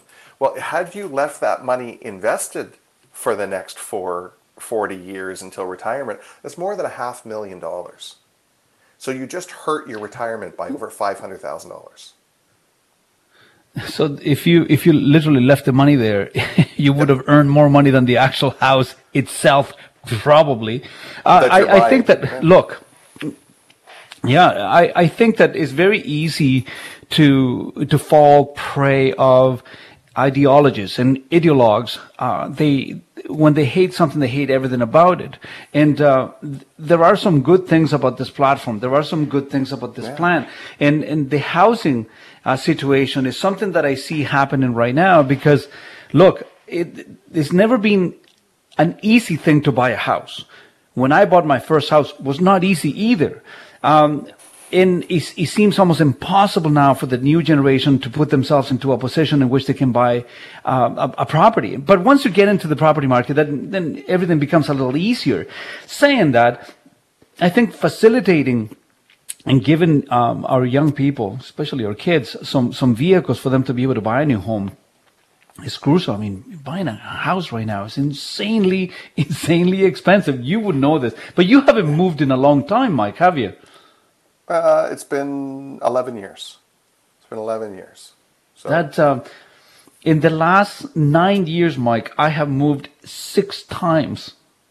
I don't recommend people do it your way, Greg. No. well, well, but look, I uh, when and, and we can we can speak freely about this because people know all this stuff. Uh, if you, for whatever reason, happen to be affected by a divorce, which is affects a lot of people in our society, you you know, I mean, you're literally pushing a reset button on everything, on your finances, on your housing situation, on your savings, on everything. So you you need to find ways to expedite what you know already is possible to do. Now, it's hard to do. changing homes is a very, very difficult thing to do. Mentally, psychologically, emotionally, it's a difficult thing to do. But stressful. But if uh, it's it's very stressful. But if you are able to do this, uh, it can it can expedite your uh, revenue, your your wealth generating. Uh, perspective for a very you know very very quickly. So uh, i think that facilitating young canadians um, their, and their ability to be able to generate some money i think is something crucial that the government is doing. Is there anything else that the government is doing in relation to housing that um, that will help young canadians? So yes, um, so they're going to make the first-time home buyer incentive more flexible by giving Canadians the options of a, a deferred mortgage loan as an alternative to a current shared equity model. So you know they they talked about this program that they implemented where essentially they will loan you money for part of your down payment, but um, you know, a lot of the complaint was, yes, but now the government is, is a part owner in your home. So that's not necessarily a, a great alternative. Um, so they're offering this ability to make it a deferred loan rather than having the government have a, a share of the home equity. So uh, again, still not a fan of these approaches. I, I think if you have to borrow money from the government um, and let them be a part owner in order to get a house, maybe it's not the right time to buy it. Uh, but this this new home savings program that they're talking about, the forty thousand dollars, I think that one's really promising because that was my biggest complaint about the the current program allowing you to borrow from your RSPs is that you had to repay it, and the the purpose of any sort of home down payment is not only to get you into the house, but also to reduce your cash flow commitment the more you put down in the house, the less your mortgage payment is. Well, if I borrow from my RSP and have to repay it, I haven't improved my cash flow. So this is something No, that you- the yeah. Yeah, you you have not, and especially if you if you need to pay it back. Now, the uh, the, the question that I have for you, and I want you to answer this, you know, after after the break, um, where can we go and and and find this out? Uh, so if you if the government allows you to do this, number one, when it comes into place, uh, number two, uh, how do we know if we need to pay it back? And if we do need to pay it back, what are the terms that the government is giving you? So I want you to answer this question after this very uh, short break that we're going to take. Folks, this show is brought to you by Oakville Nissan and Oakville Infiniti. And this hour is just flying. I don't know why, but we're already at 45. The, uh, if you need to uh, reach Mike, um, Mike can be found at moneymike.ca or you can call him on 905 320 6762. And he is my personal financial advisor, which is making his services available to you folks. And you can take all the advantages that I have taken out of all the financial tools that the government is giving you and then some. We'll be right back after the short break. Those are familiar tunes to let the world know that my friend Money Mike is in the house. He is the one that pulls out the giant pimp hand and slaps some financial sense into me. He is what I needed. I didn't find Mike, Mike found me.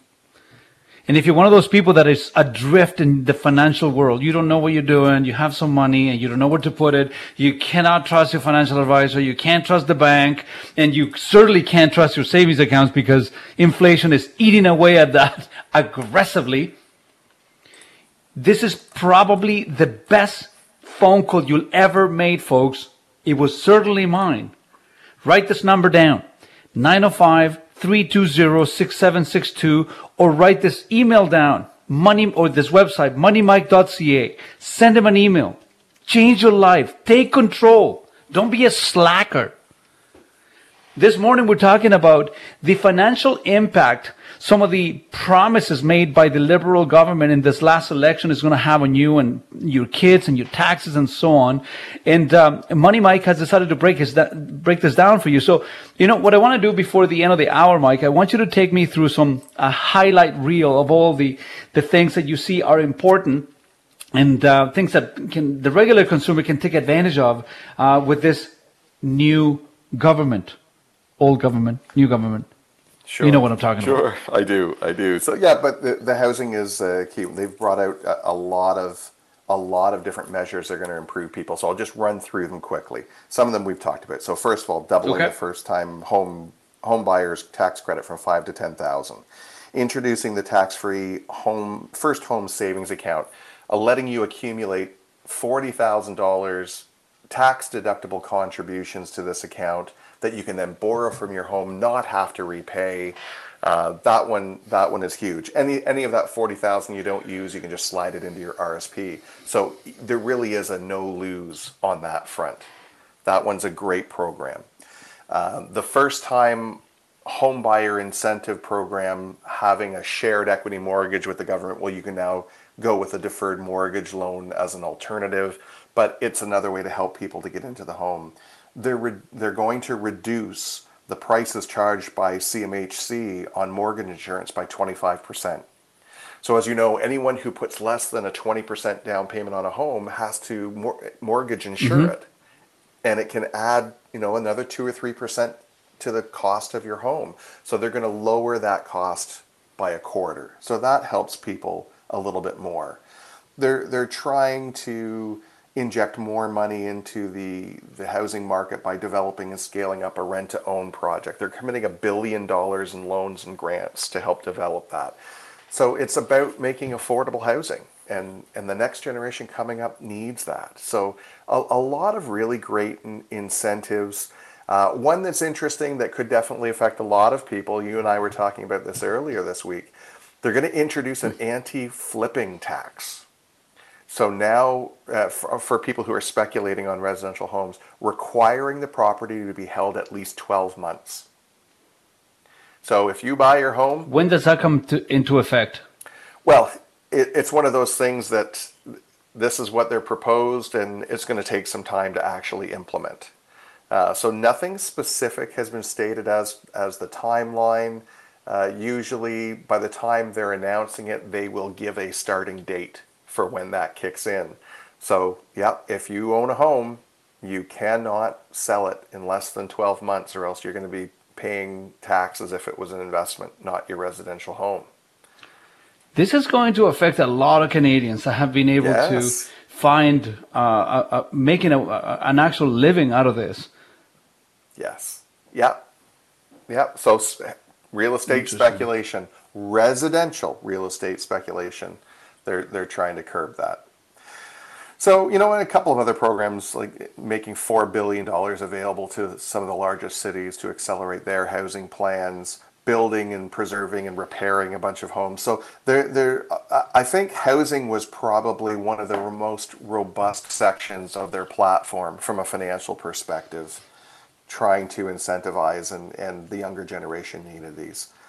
So, you know, a couple of quick things just to sort of round out the, the tax measures. For seniors, they're going to implement a career extension tax credit to allow seniors over 65 who at least earn $5,000 a year at their jobs to eliminate uh, tax payable on that portion of their income uh, and receive a higher tax Up to five thousand dollars. uh, up to five who who- sorry who earn at least five thousand dollars. So yeah, there's there's going to be Okay. extra credit there because there's a lot of seniors still working, so they're trying to help them out.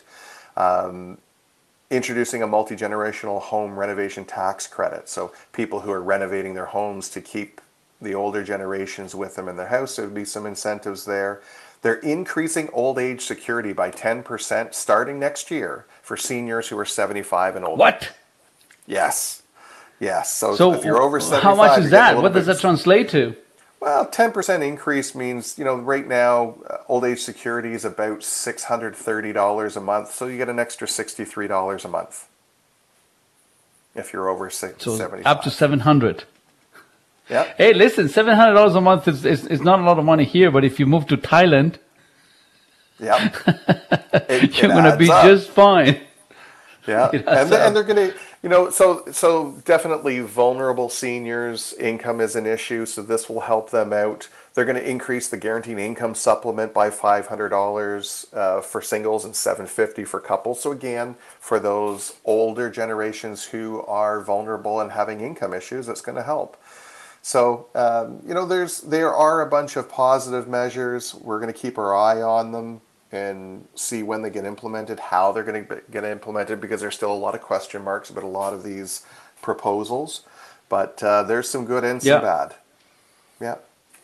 Yeah. So, where can people go and find all these government programs? Is there a specific hub that people can go to and, and, and, and click on things to qualify and see, you know, if what what pertains to them? No, I mean it's Google it. You know what? It's it's widely available. Um, the, the platforms are, are there to be seen, and, and they make uh, announcements when these things come out. I, I guess you know the the one thing that I I sort of brushed past because I don't want to think about it was all the conversation about increasing capital gains rates. Um, and, and that's something we are definitely going to be keeping our eye on and and this is something everybody has to be aware of when it does come down that uh, you know there was conversation about taking our capital gains rate back up to 80% from its current level of 50% Okay.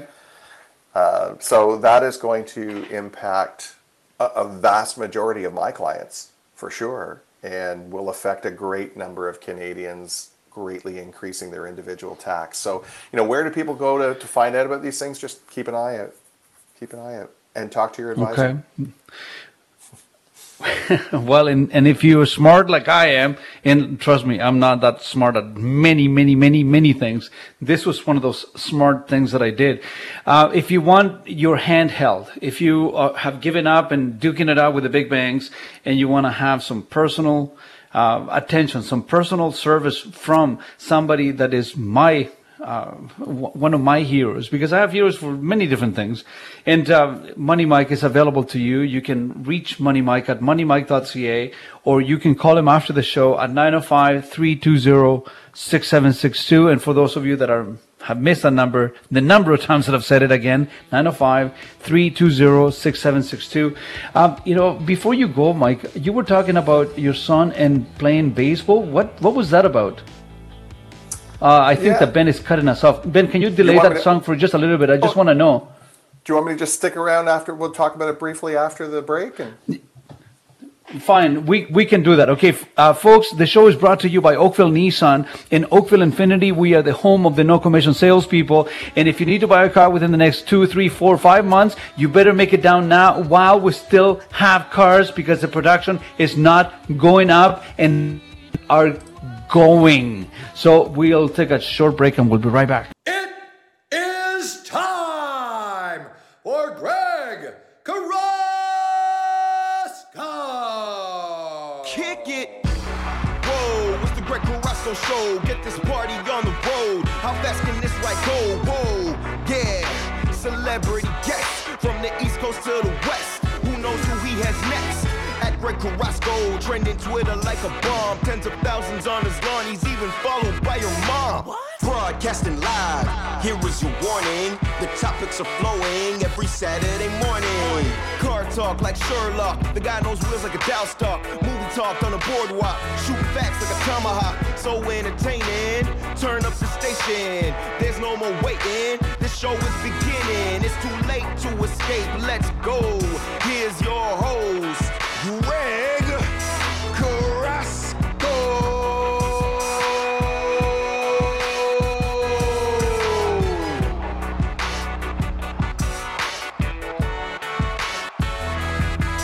Okay.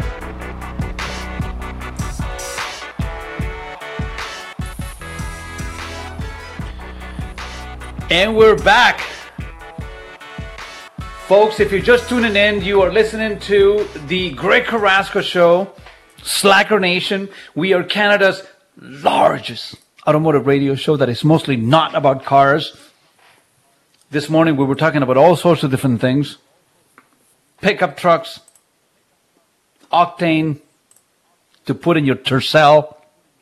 And then we have Money Mike giving us some good news from the last election, which I felt was just the joke. But uh, I wanted Mike to stay behind and tell me what what were you guys talking about baseball? I thought you were talking about the Jays first, and then I understand it was your son. Uh, What's going on there? Oh yeah, yeah. Well, the baseball season is over. Um, finished up a couple of weeks ago, and sadly, it looks like this is the end of his baseball career. Uh, he's decided to move Why? on to other interests. Oh, just you know, either the, the in the long run the sport resonates with you or it doesn't. I, I think he's got some other interests, and uh, he enjoyed playing. You know, and we're we're so thankful to have had the the season that we did in in 2021, uh, especially after the the season of 2020. I mean, last year's baseball season, he literally played seven games, and I think he had three Oh, wow. Yeah, and, and so it was the season That's that not good. wasn't. So to you know, this year we got to play I think 21 games, had weekly practices. Um, so it was back to a more regular baseball, and, and it was a nice way to, to finish off his baseball career. So, yeah. Well, I'm sure that he will find other interests that are going to be far more engaging and exciting in his young life. We, we hope so. We started high school now, so we're still hopeful for high school baseball or maybe house league next year. But he's got volleyball he's into. He's got uh, a real passion for chess. That uh, you know, despite your claim of, of ping pong prowess, I think if you wanted to sit down and have a game of chess with him, you would find it very frustrating very quickly. Oh, that's awesome. That's awesome. You know, thank you so much for staying on the other side of the hour, Mike. I, I wanted to know about that. But Hey, no anyways, I want you to have an awesome weekend. Huh? You I were going do to say too, something? but I wanted to ask you something. Yeah, I wanted to ask you something because um, you know, listening to the first hour of the show, and you and I had had some off uh, camera conversations early in the week talking about the semiconductors and everything going on, and and genuinely, I Yeah. have this question. I mean, you guys went through the pandemic where you had to be forced to be shut down, where you couldn't sell to people, where you couldn't employ people and finally things are open back up and now you're hitting to a situation where you don't have product to sell so again does Mhm. that also sort of have the same issue is it threatening your ability to employ people because you you don't have product to sell how do you keep employing everyone Thank you for the question, Mike. Um, you know, look, I. It's a difficult question to answer because um, I care about the people who work with me, and we are getting to the point now in which, when you have 15 cars to sell in a month, you cannot feed people. And the this is the complete opposite of what we were going through last year because last year we had hundreds of cars and no one to sell them to. Now we have no cars Right. and millions of people to sell them to. So it went from a buyer's market to a seller's market in which right now you don't determine the, uh, I mean, not as a dealer, as a consumer, you don't determine the, the terms of that purchase. The dealership does because they may not have anything to give you. So yeah, it's becoming pretty scary, Mike. And, uh, um, I can say openly that I'm stressed the hell right out because I, I can see what's happening. And um, a lot of people don't have any understanding of what goes on in the mechanics of running a car dealership. And I have almost 100 people working for me there. And if we don't sell cars, we can't turn the lights on.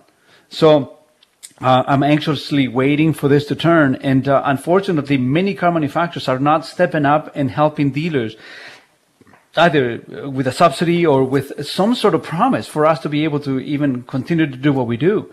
So I, I- will keep you informed as to how as to how that goes on in the next few months. But I don't see this changing for the next four, five, maybe even six months. So uh, we'll see what happens. But thank you so much for that question, Mike, and uh, I hope you have a good weekend. And uh, I'll, I'll see you. Um, I'll see you soon enough. I know. thanks greg talk soon bye-bye No problem, uh, folks. The um, this is this is the hour of the grievances. This is the hour when when you uh, have a complaint about your neighbor and you call 416-870-1050.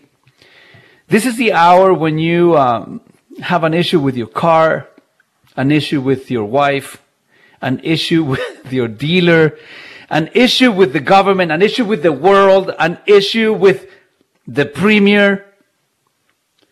This is the hour of the beefs. So if you, like me, are angry by default, that's your default setting, angry. This is the number to call 416 870 1050. I will listen to you. I promise you, I will listen to you. In this hour, there's no holes bar. We can talk about whatever you want. If you want to talk about the election and the nonsense that took place, let's do it. Because otherwise, you know what's going to happen to me. I want to start talking about jujitsu, and you guys are going to get bored about it. I never get bored about talking to about jujitsu. So let's do this. Let's reset the show. Ben, what do you think about this? Let's reset the show and I'm going to give you the rest of the hour for you to just call the show and talk about whatever you want. Are you happy with the results of the election? Are you not? Are you happy with the vaccine passport and now we have a two class system or are you not? Are you okay with what's going on right now? Because clearly some people decided that we needed to continue the course even though the vast majority of people decided not to. Um, but that's a whole different conversation. The number to call is 416-870-1050. Again, 416-870-1050. You are listening to the Greg Carrasco Show. We are Canada's largest automotive radio show. And every week, this show is brought to you by Oakville Nissan and Oakville Infiniti. I live at that place. Have no life. So before you make any car buying decision, you owe it to yourself, your family, and your bank account. Come and see me. I will save you money. Let's take a short break and we'll be right back. Give it away now. It's not something that dealers are doing anymore because there are no cars left. So if you go into your local car dealership and you're looking at buying a car and getting a car, don't ask for a discount. Trust me, they're going to walk you out. Don't offer to pay cash. They're going to walk you out. So folks, the time has come. This is true. This is happening. This, the industry in Canada has never ever been under this type of stress. And um, unfortunately, it is what it is. So you may not be able to get a car for the next four or five months. Uh, we uh, we seem to have a phone call here, but my uh, my producer Ben is on the phone aggressively. It seems like uh, when I open the lines for you folks to talk about grievances and all the beefs that you have with the world and society and where we're going, the phone's lit up. 416-870-1050 is the number. So call me. I will listen to you. The only thing that I want is for you to actually make a little bit of sense. Uh, who do we have on the line? Um, ben, or maybe he's still on the phone. I don't, I don't see him. Um, yeah, I think he's, he's all tied up. Now, I want to touch on something very quickly before Ben comes online here, uh, because the phone has have just gone crazy. Um, I keep hearing from people that um, are leasing vehicles. Their lease is over and um, they return the vehicle to the selling dealer because now they won't allow you to trade that vehicle in anywhere else. And you are getting charged thousands of dollars on excessive wear and tear on your lease return. So listen to me, folks. I know that you think that you're too smart. I know that you're way too smart for the show and the show is way too simple for you. I get that. You're a smart person. But if there is one thing that you should take from this show is the following piece of information. If you are going to get a lease and you don't take a lease protection package from the dealership that is leasing it to you, you have condemned yourself to be in a constant state of stress and potentially pay thousands and thousands and thousands of dollars simply because you were too cheap to understand the potential exposure that you had on the lease that you are buying. Folks, car manufacturers got really smart a few years ago. And they decided that they didn't want to have the conflict with the consumer at the end of a lease because a lot of people that lease vehicles, they don't care. They don't even, they don't even service their cars. So what do you think is going to happen when you rent a car for two, three, or four years? When you return your rental, when you return your four year rental, what do you think is going to happen? The car manufacturer is going to say, "Oh, you have this here, this mark here, this mark here. There's a burn in the seat over here. Uh, was you you banged up the uh, the, the, the, telephone pole. In, oh, okay, your bill is seven thousand dollars. And guess what? You're going to have to pay it because if the dealer tells you, "Oh, don't worry about it," you know, there's no problems here. You know, it's it'll be fine. If it's not written on your bill of sale, guess what? You're on the hook. And that is a big, big problem, folks, because salespeople, I, I don't mean to rag on salespeople, but like politicians, they will tell you whatever they need to tell you in order for you to buy a vehicle from them or for you to get them reelected. And if you, if, if you, like me, you understand that promises are made on a regular basis in car dealerships. If it's not on your bill of sale, guess what? It did not happen. Folks, you cannot outsmart that system. If you're leasing a vehicle, get yourself at least in protection package. You're going to save yourself thousands of dollars. And also, you're going to save the relationship that you have with your dealership. You know, it's like a prenuptial agreement. It's there to protect you when you hate each other.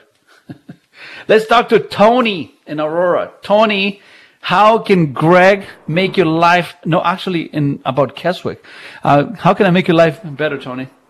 Good morning, Slacker, uh, and new Keswickian. I just want to, I just want to know, or I'm curious about. Every time a while back, you would talk about the Keswick buffet, and now I'm wondering, and I don't understand what that means, but now I'm wondering if you have found the Keswick buffet and what that means for me, please. I'm sorry, man. I cannot. you're- Go ahead. Yes. You know, people that live in Keswick understand this. There is a, is the Keswick buffet. You know how many people have asked me over the years, where is the Keswick? This is, is there. It's, it's, it's wonderful. But, uh, it's a good place. You don't find it open very often, but yeah, the Keswick buffet does exist. And, but I can tell you something, man. You know, I, I've been in Georgina now for a few months and, uh, the, the, the kindness that I have seen out of these folks up in Sutton, in Keswick, in Georgina, in Belhaven, where, you know, where I happen to live, uh, is, is something that I haven't found anywhere in the big city. And, uh, man, I, there are some really awesome, people up here. Uh, but uh, it's, it's been a phenomenal experience. I, I think it's going to change soon, but uh, it's been a phenomenal experience. And uh, the, the the amount of friends that I have made up here.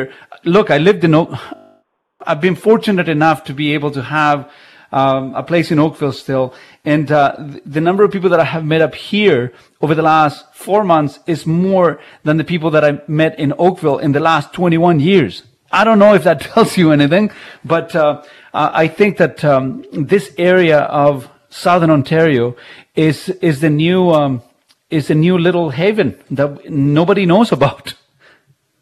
Why Keswick? Do you do you live up here or? Um, No, I actually buy, have a property in, uh, in in Keswick that I bought uh, with my wife a few years ago, like seven, eight years ago, because it was up and coming. Coming, Yeah. sorry. And uh, yeah, we we were Yeah. thinking of the future about you know obviously the, the prices are going up, everything's going up everywhere. So and it's so close to Toronto, and yet so so close to to the water. So that was the biggest reason we got it for investment. Well, look at it this way. I mean, from where I live, uh, the uh, Keswick Beach is about maybe 10 minutes away from me, and uh, Sutton Beach is maybe eight minutes away from me. Uh, in, in the town of Georgina, if you have any more than 10 acres, you can literally just take your, you know, shotgun and go into the back and, and, you know, shoot at vermin. if you know what I'm saying, the the round, shiny, fluorescent vermins. but um, I, uh, I, it's it's a whole different lifestyle. I I have enjoyed it for the time that I've been up here, and uh, all I can say to you is that uh, the uh, I don't think. I think that the the town of Sutton and the town of Keswick and Georgina, by by and large, is is a whole different thing that people think it is, and uh, people here are so kind, man. They're so so kind uh, that I can't I can't tell you. So you know, but anyway, thank you thank you so much for calling the show, Tony. I really appreciate. Um, who else do we have on the line, Ben? So we've got uh, Zach on the Oh, line. Zach, you're on the Greg Carrasco show. Hey there, Zach, how can I make your life better this morning? Well, I worship at the Temple of Carrasco. Uh, and uh, You're a good man. you. So, but I'm going to take you from the pastoral uh, badlands, if you like, of Keswick to the mundane, uh, trivial question, automotive question, and it's just a quickie, really. And notwithstanding the current, you know, resale market for used cars, but just in normal times, I know that dealers use, from you, what you've said, proprietary software to um, estimate or to put a value on a used car. But what do you think of the Canadian Black Book as a rough guide? You know, when you're just looking up your used car and you want to know what it's worth before you go to the dealer to get the real price. Do you think it's anywhere in the ballpark? Because at one time that was used by used car managers, I think. but I, I guess it's out of date now, and I just wonder if it has any value at all. Um, I don't. I, I haven't used the uh, the black book for the better part of the last, I would say, ten years now. Saying that, uh, the black book is part of what we use within this pro- proprietary software that we use Yeah. to uh, evaluate vehicles. Yeah. Uh, the only problem with the uh, with the Canadian black book is that I, I do find that it's not as uh, nimble in relation to pricing as I need it to be because used vehicles right now and used vehicle inventories are seen more as a commodity. If you're not constantly monitoring the market day supply, Yeah. the prices do go up and do go down. You see, once upon a time, uh, Zach, whenever you, uh, whenever you, you had a price on the website, if the next week the price changed, that was a direct violation of the Consumer Protection Act, and uh, and you can get yourself into serious problems. Now, if you if you don't change your prices almost on a daily basis, you're not paying attention to the market. Right, right. Yeah. You see what I'm saying? So Yeah, oh, sure, I, I don't. So, I um, mean, you look up the price of that uh, 2017 Camry at black in the black book, and it could be hopelessly out of date for where the market really is today. Is basically I, yeah, if you look at the actual physical black book, uh, you, I don't, I don't recommend people to use that because that is never really up to date. It comes out once a month, but I, you know, it, the market is so incredibly volatile Yeah, that even during the day, Yeah, the, in, even during the day, the market could go up and down uh, several times, Right. and uh, that a lot that has a lot to do with most people right now are doing all their shopping uh, online, all the auction, even dealerships. Most of the dealerships are not even going to the auction anymore. They're just going online and and doing um, doing the on, online auctions. Yeah. Just to give you an example. I have never once in my 30 years in the car industry have gone to the auction. Not once. no. hmm Well, probably So in the old days, everything is done, um, car manager. yeah, but I mean, a lot of GMs, you know, they, they have a lot of fun doing that. I, I don't. I, I, I always felt that uh, there was a lot of funky stuff going on at the auction, and I, and I didn't want to be part of it because uh, in the car industry, your reputation is all you have, and the moment that you get tainted with, you know, some funny stuff, you can never get away from that. so I, I've always been particularly careful. Uh, when when it comes to my exposure and the people that I do business with, Yeah. so I, I try not to do that. But Zach, thank you so much for that phone call, man. I, I really welcome. Thanks for the appreciate it. Appreciate Um, it. Take care. Bye. Thank you. No, no problem. Thank you. Um, as I was saying before, folks, if uh, this is your hour, this is where we discuss whatever's on your mind. Um, if you want to discuss traffic, we'll talk traffic. If you want to discuss politics, we'll discuss politics. If you want to talk cars, by all means. That's the only thing that I really know what I'm talking about. Everything else are just opinions. Now, I do want to touch on something that um, I have always found very, very interesting. And I don't know why people don't talk more about this, or maybe they do and I don't know about it. I'm the one that is just missing everything. But so look at this. The um, Canada as a population, we, we all understand that we have uh, a social burden in that we, we are, in a way, we are responsible for the less fortunate side of the population, the sick, the old, uh, the handicap. We, we need to look after uh, that segment of the population that needs us. So I'm all for it. Now, when when when the government starts um, growing these services, they they start putting the the income load onto the general population, which is you and I. So as the government grows and they have more uh, government programs, they take more and more of your money. So that's your tax burden, and uh, the more the government takes from you, the less money you have left. Um, so as the government continues to get bigger and bigger and bigger, and the bureaucracy grows and grows and grows, and you think that the government is doing wonderful things for you because that's what a lot of people think they do. Um, that tax burden keeps coming out of the general population.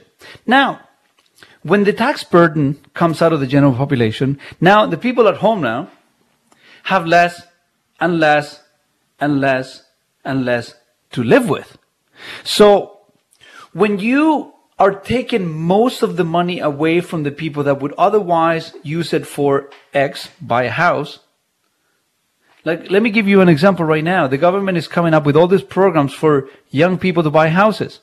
Well, if you reduce the tax burden, they would have the money.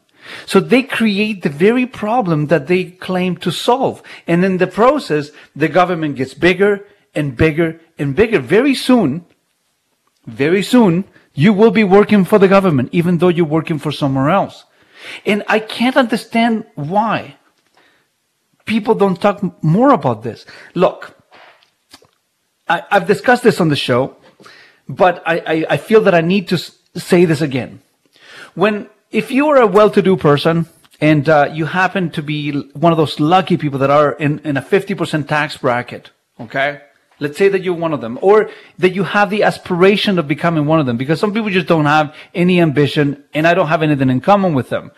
Uh, look, if, if you get up anything after nine o'clock in the morning, I really have nothing in common with you because there is one of the common denominators of people that make it in the world. They never sleep in. Period. End of story. So if you're one of those lucky people that are in a 50% tax bracket, the government takes 50% of what you earn. Okay, fine. Then every time you buy something, you pay another 13%. So now the government takes 63% of what you own. Then on top of that, you have your property taxes. Let's say that is 1%. Then you have your land transfer tax if you happen to buy or sell a property within that year. Then on top of that, you have your UIC, your CPP, and all the other assorted taxes that you are obligated to pay. Very soon, you end up at a marginal taxation of almost 70%. So you are literally 30% away of working from the government and you happen to be one of those lucky ones because you have enough money for you to pay 50% of your income to the government. And now when I hear of all these new government programs and initiatives and everything else that the government does, you see, you have to understand, folks, that the government doesn't make money. The government uh, doesn't own a corporation. They subsidize failing corporations. They provide corporate welfare to save companies that are not viable to survive. So they use your dollars to solvent failing companies. As the government grows, guess what? Your take home income shrinks. And for the life of me, I can't understand how we have rationalized the whole concept that more government programs are better when if we were able to keep a little bit more of what we make, we wouldn't have those problems to begin with. I want you to think about that for a second. If you disagree with me, go for it. Call me.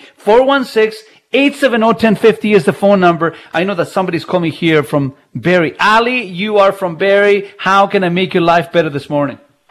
Hey, morning, Greg. Uh, I knew that after all these years of listening to you, I will come up with a question to ask you. So hear me out.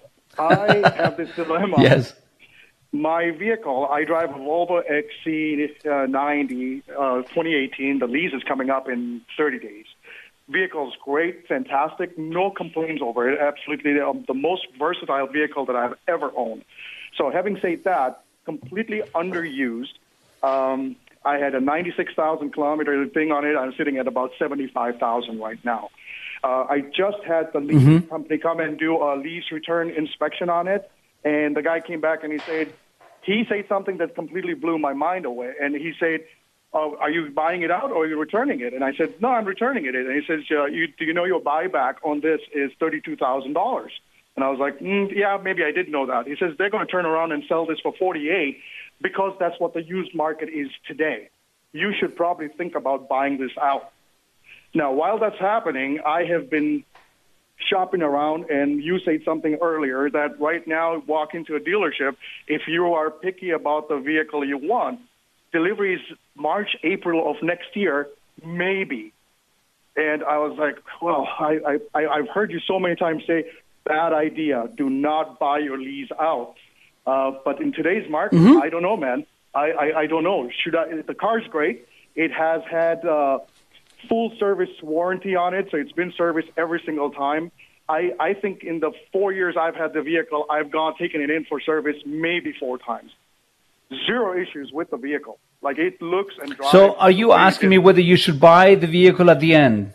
So I have two questions. One, should I buy Okay. this out, wait for the market to die uh, to calm down, say next year, and then use this as a trade to get into my newer vehicle, or B, and here's here's my scenario. We have now gotten to a point in our life where my wife has a vehicle. She has a Buick Enclave 70 year old that we have fully paid off, nothing on it. Um, we are technically a one car family. Maybe we may need a two car, but I have a second car accessible to me through work. So part of me says return it, let this chapter close out, wait until spring of next year, and then see if we can go out and get a new vehicle. But I don't know what the spring of next year is going to look like, right? So, yeah, Yep. two questions. What should I do? Buy this or wait until next year?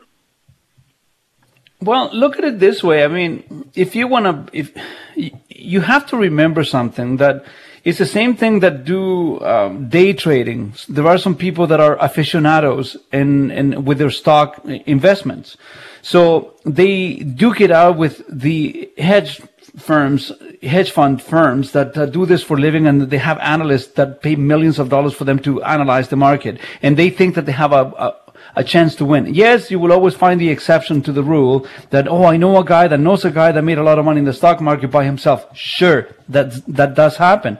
But the reality is that the market is not as easy as you may think.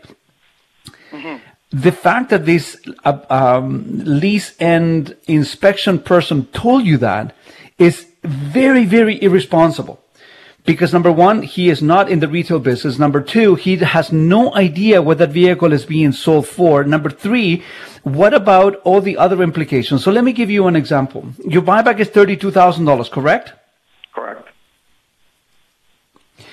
Um, are you going to pay cash for that vehicle? Part of it, the, maybe half of it. Okay. Now I, I don't know if you Ali if your if your radio is on, but if you can turn the volume down would be fantastic. Um, Yeah. So let's say that you that you finance the twenty thousand dollars. So now you have thirty two thousand. You're going to have to pay thirteen percent on those uh, thirty two thousand dollars. So it's going to be probably five thousand dollars. So you're looking at thirty seven thousand dollars plus the safety certification that you need to do that. Uh, so you are talking, I don't know, maybe thirty-eight thousand dollars, depending on what you need, if you need tires or brakes or whatnot. Now you're going to finance twenty some thousand dollars at used car rates, which are going to be anywhere between five to six point five percent interest rate over the next four years. So now you're going to spend another three or four, maybe even five thousand dollars on cost of borrowing.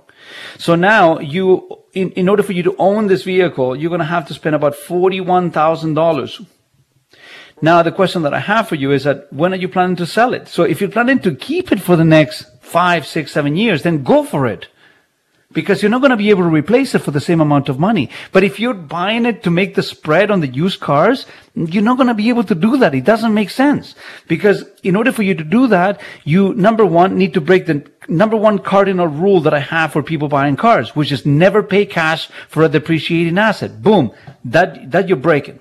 Number two, you have to pay taxes on that buyback at the end. So the buyback is 32,000, sure, but then you're going to have to pay taxes on that that you're not, never going to be able to get back. And what if by the time you decide to sell it, the market has come back and they've left you playing offside? You're going to lose all those monies. That's not a good idea. Um, now, unless you're planning to keep the vehicle for another six, seven, or eight years, oh, then I, I can say, okay, fine, do it. Because you have no kilometers, uh, you don't use the vehicle that much, you may need a second car. But then if that was the situation, why did you lease it to begin with? That's why I think leasing is never a good thing, folks. Leasing is never a good idea. But people don't listen to me. Look at it this way, Ali. If leasing was good for the people, car manufacturers wouldn't let you do it. Do you know what I'm saying? Okay. Uh, I don't know if Ali's asking still you A there. crystal ball, a crystal ball question here, and I know I know you probably may have better insights than everybody else around here. But where, where do you think this whole thing's going with this chip thing? Everywhere I talk to anybody about a vehicle, it's nothing but chip, right? And that's that's the, the, the no chips, no cars, no chips. Like, what do you think, as an insider with you, a person that has to sell vehicles for a living? Where, when when do you see this market calming down, things going back to some sort of a normalcy?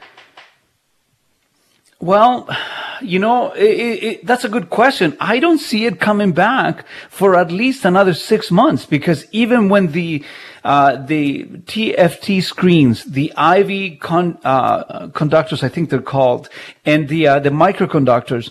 Um, start getting produced and they start working their way down through the production chain uh, to car manufacturers you are still looking at another two or three months until they make enough vehicles for them to start shipping them down to different countries, to different dealers, so they can make it down to the to dealer lots. Let me give you an example.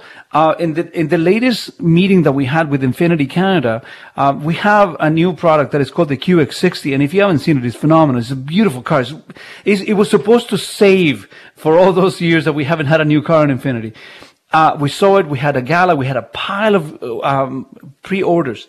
So the announcement was this: that for Q3 of fiscal and Q4 calendar, so that is October, November, December, the the production of the QX60 has been cut down by 80 percent, and the production of the QX80.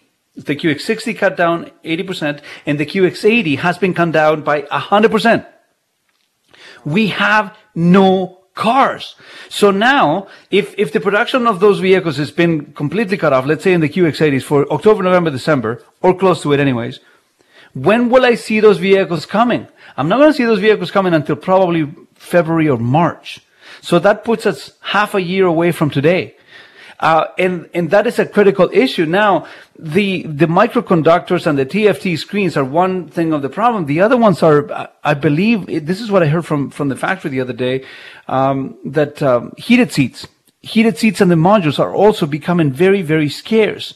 So when people are not driving that much, they started to buy consumer home con- electronics and all the supply has gone to all those people. And now the car industry has been left aside because they were not selling a lot of vehicles and many car manufacturers became too smart for their own good and they stopped ordering those products back in 2020, early 2020 when they, they saw that people were going to be stuck at home forever.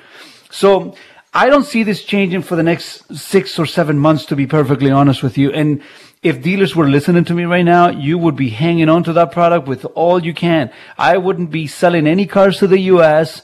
I wouldn't be wholesaling anything that you have because come December, uh, we are going to be in a serious, serious situation in which we will have no product available. Ali, thank you so much for that phone call, dude. I, I really appreciated that you listened to the show. Um, okay, uh, Ben, let's take a short break, and uh, we uh, we we still have a few minutes before the end of the hour. So if you have anything to say, if you want to talk about cars, politics, philosophy, literature, real estate, uh, jujitsu, finances, investment, you can call the show 416-870-1050 is the phone number. 416-870 1050 is the phone number. Call us. The show is brought to you by Oakville Nissan and Oakville Infiniti. It is your duty as a member of the Slacker Nation to find me. If you know of anyone that's buying a vehicle, come and see me. We'll make sure that we look after you.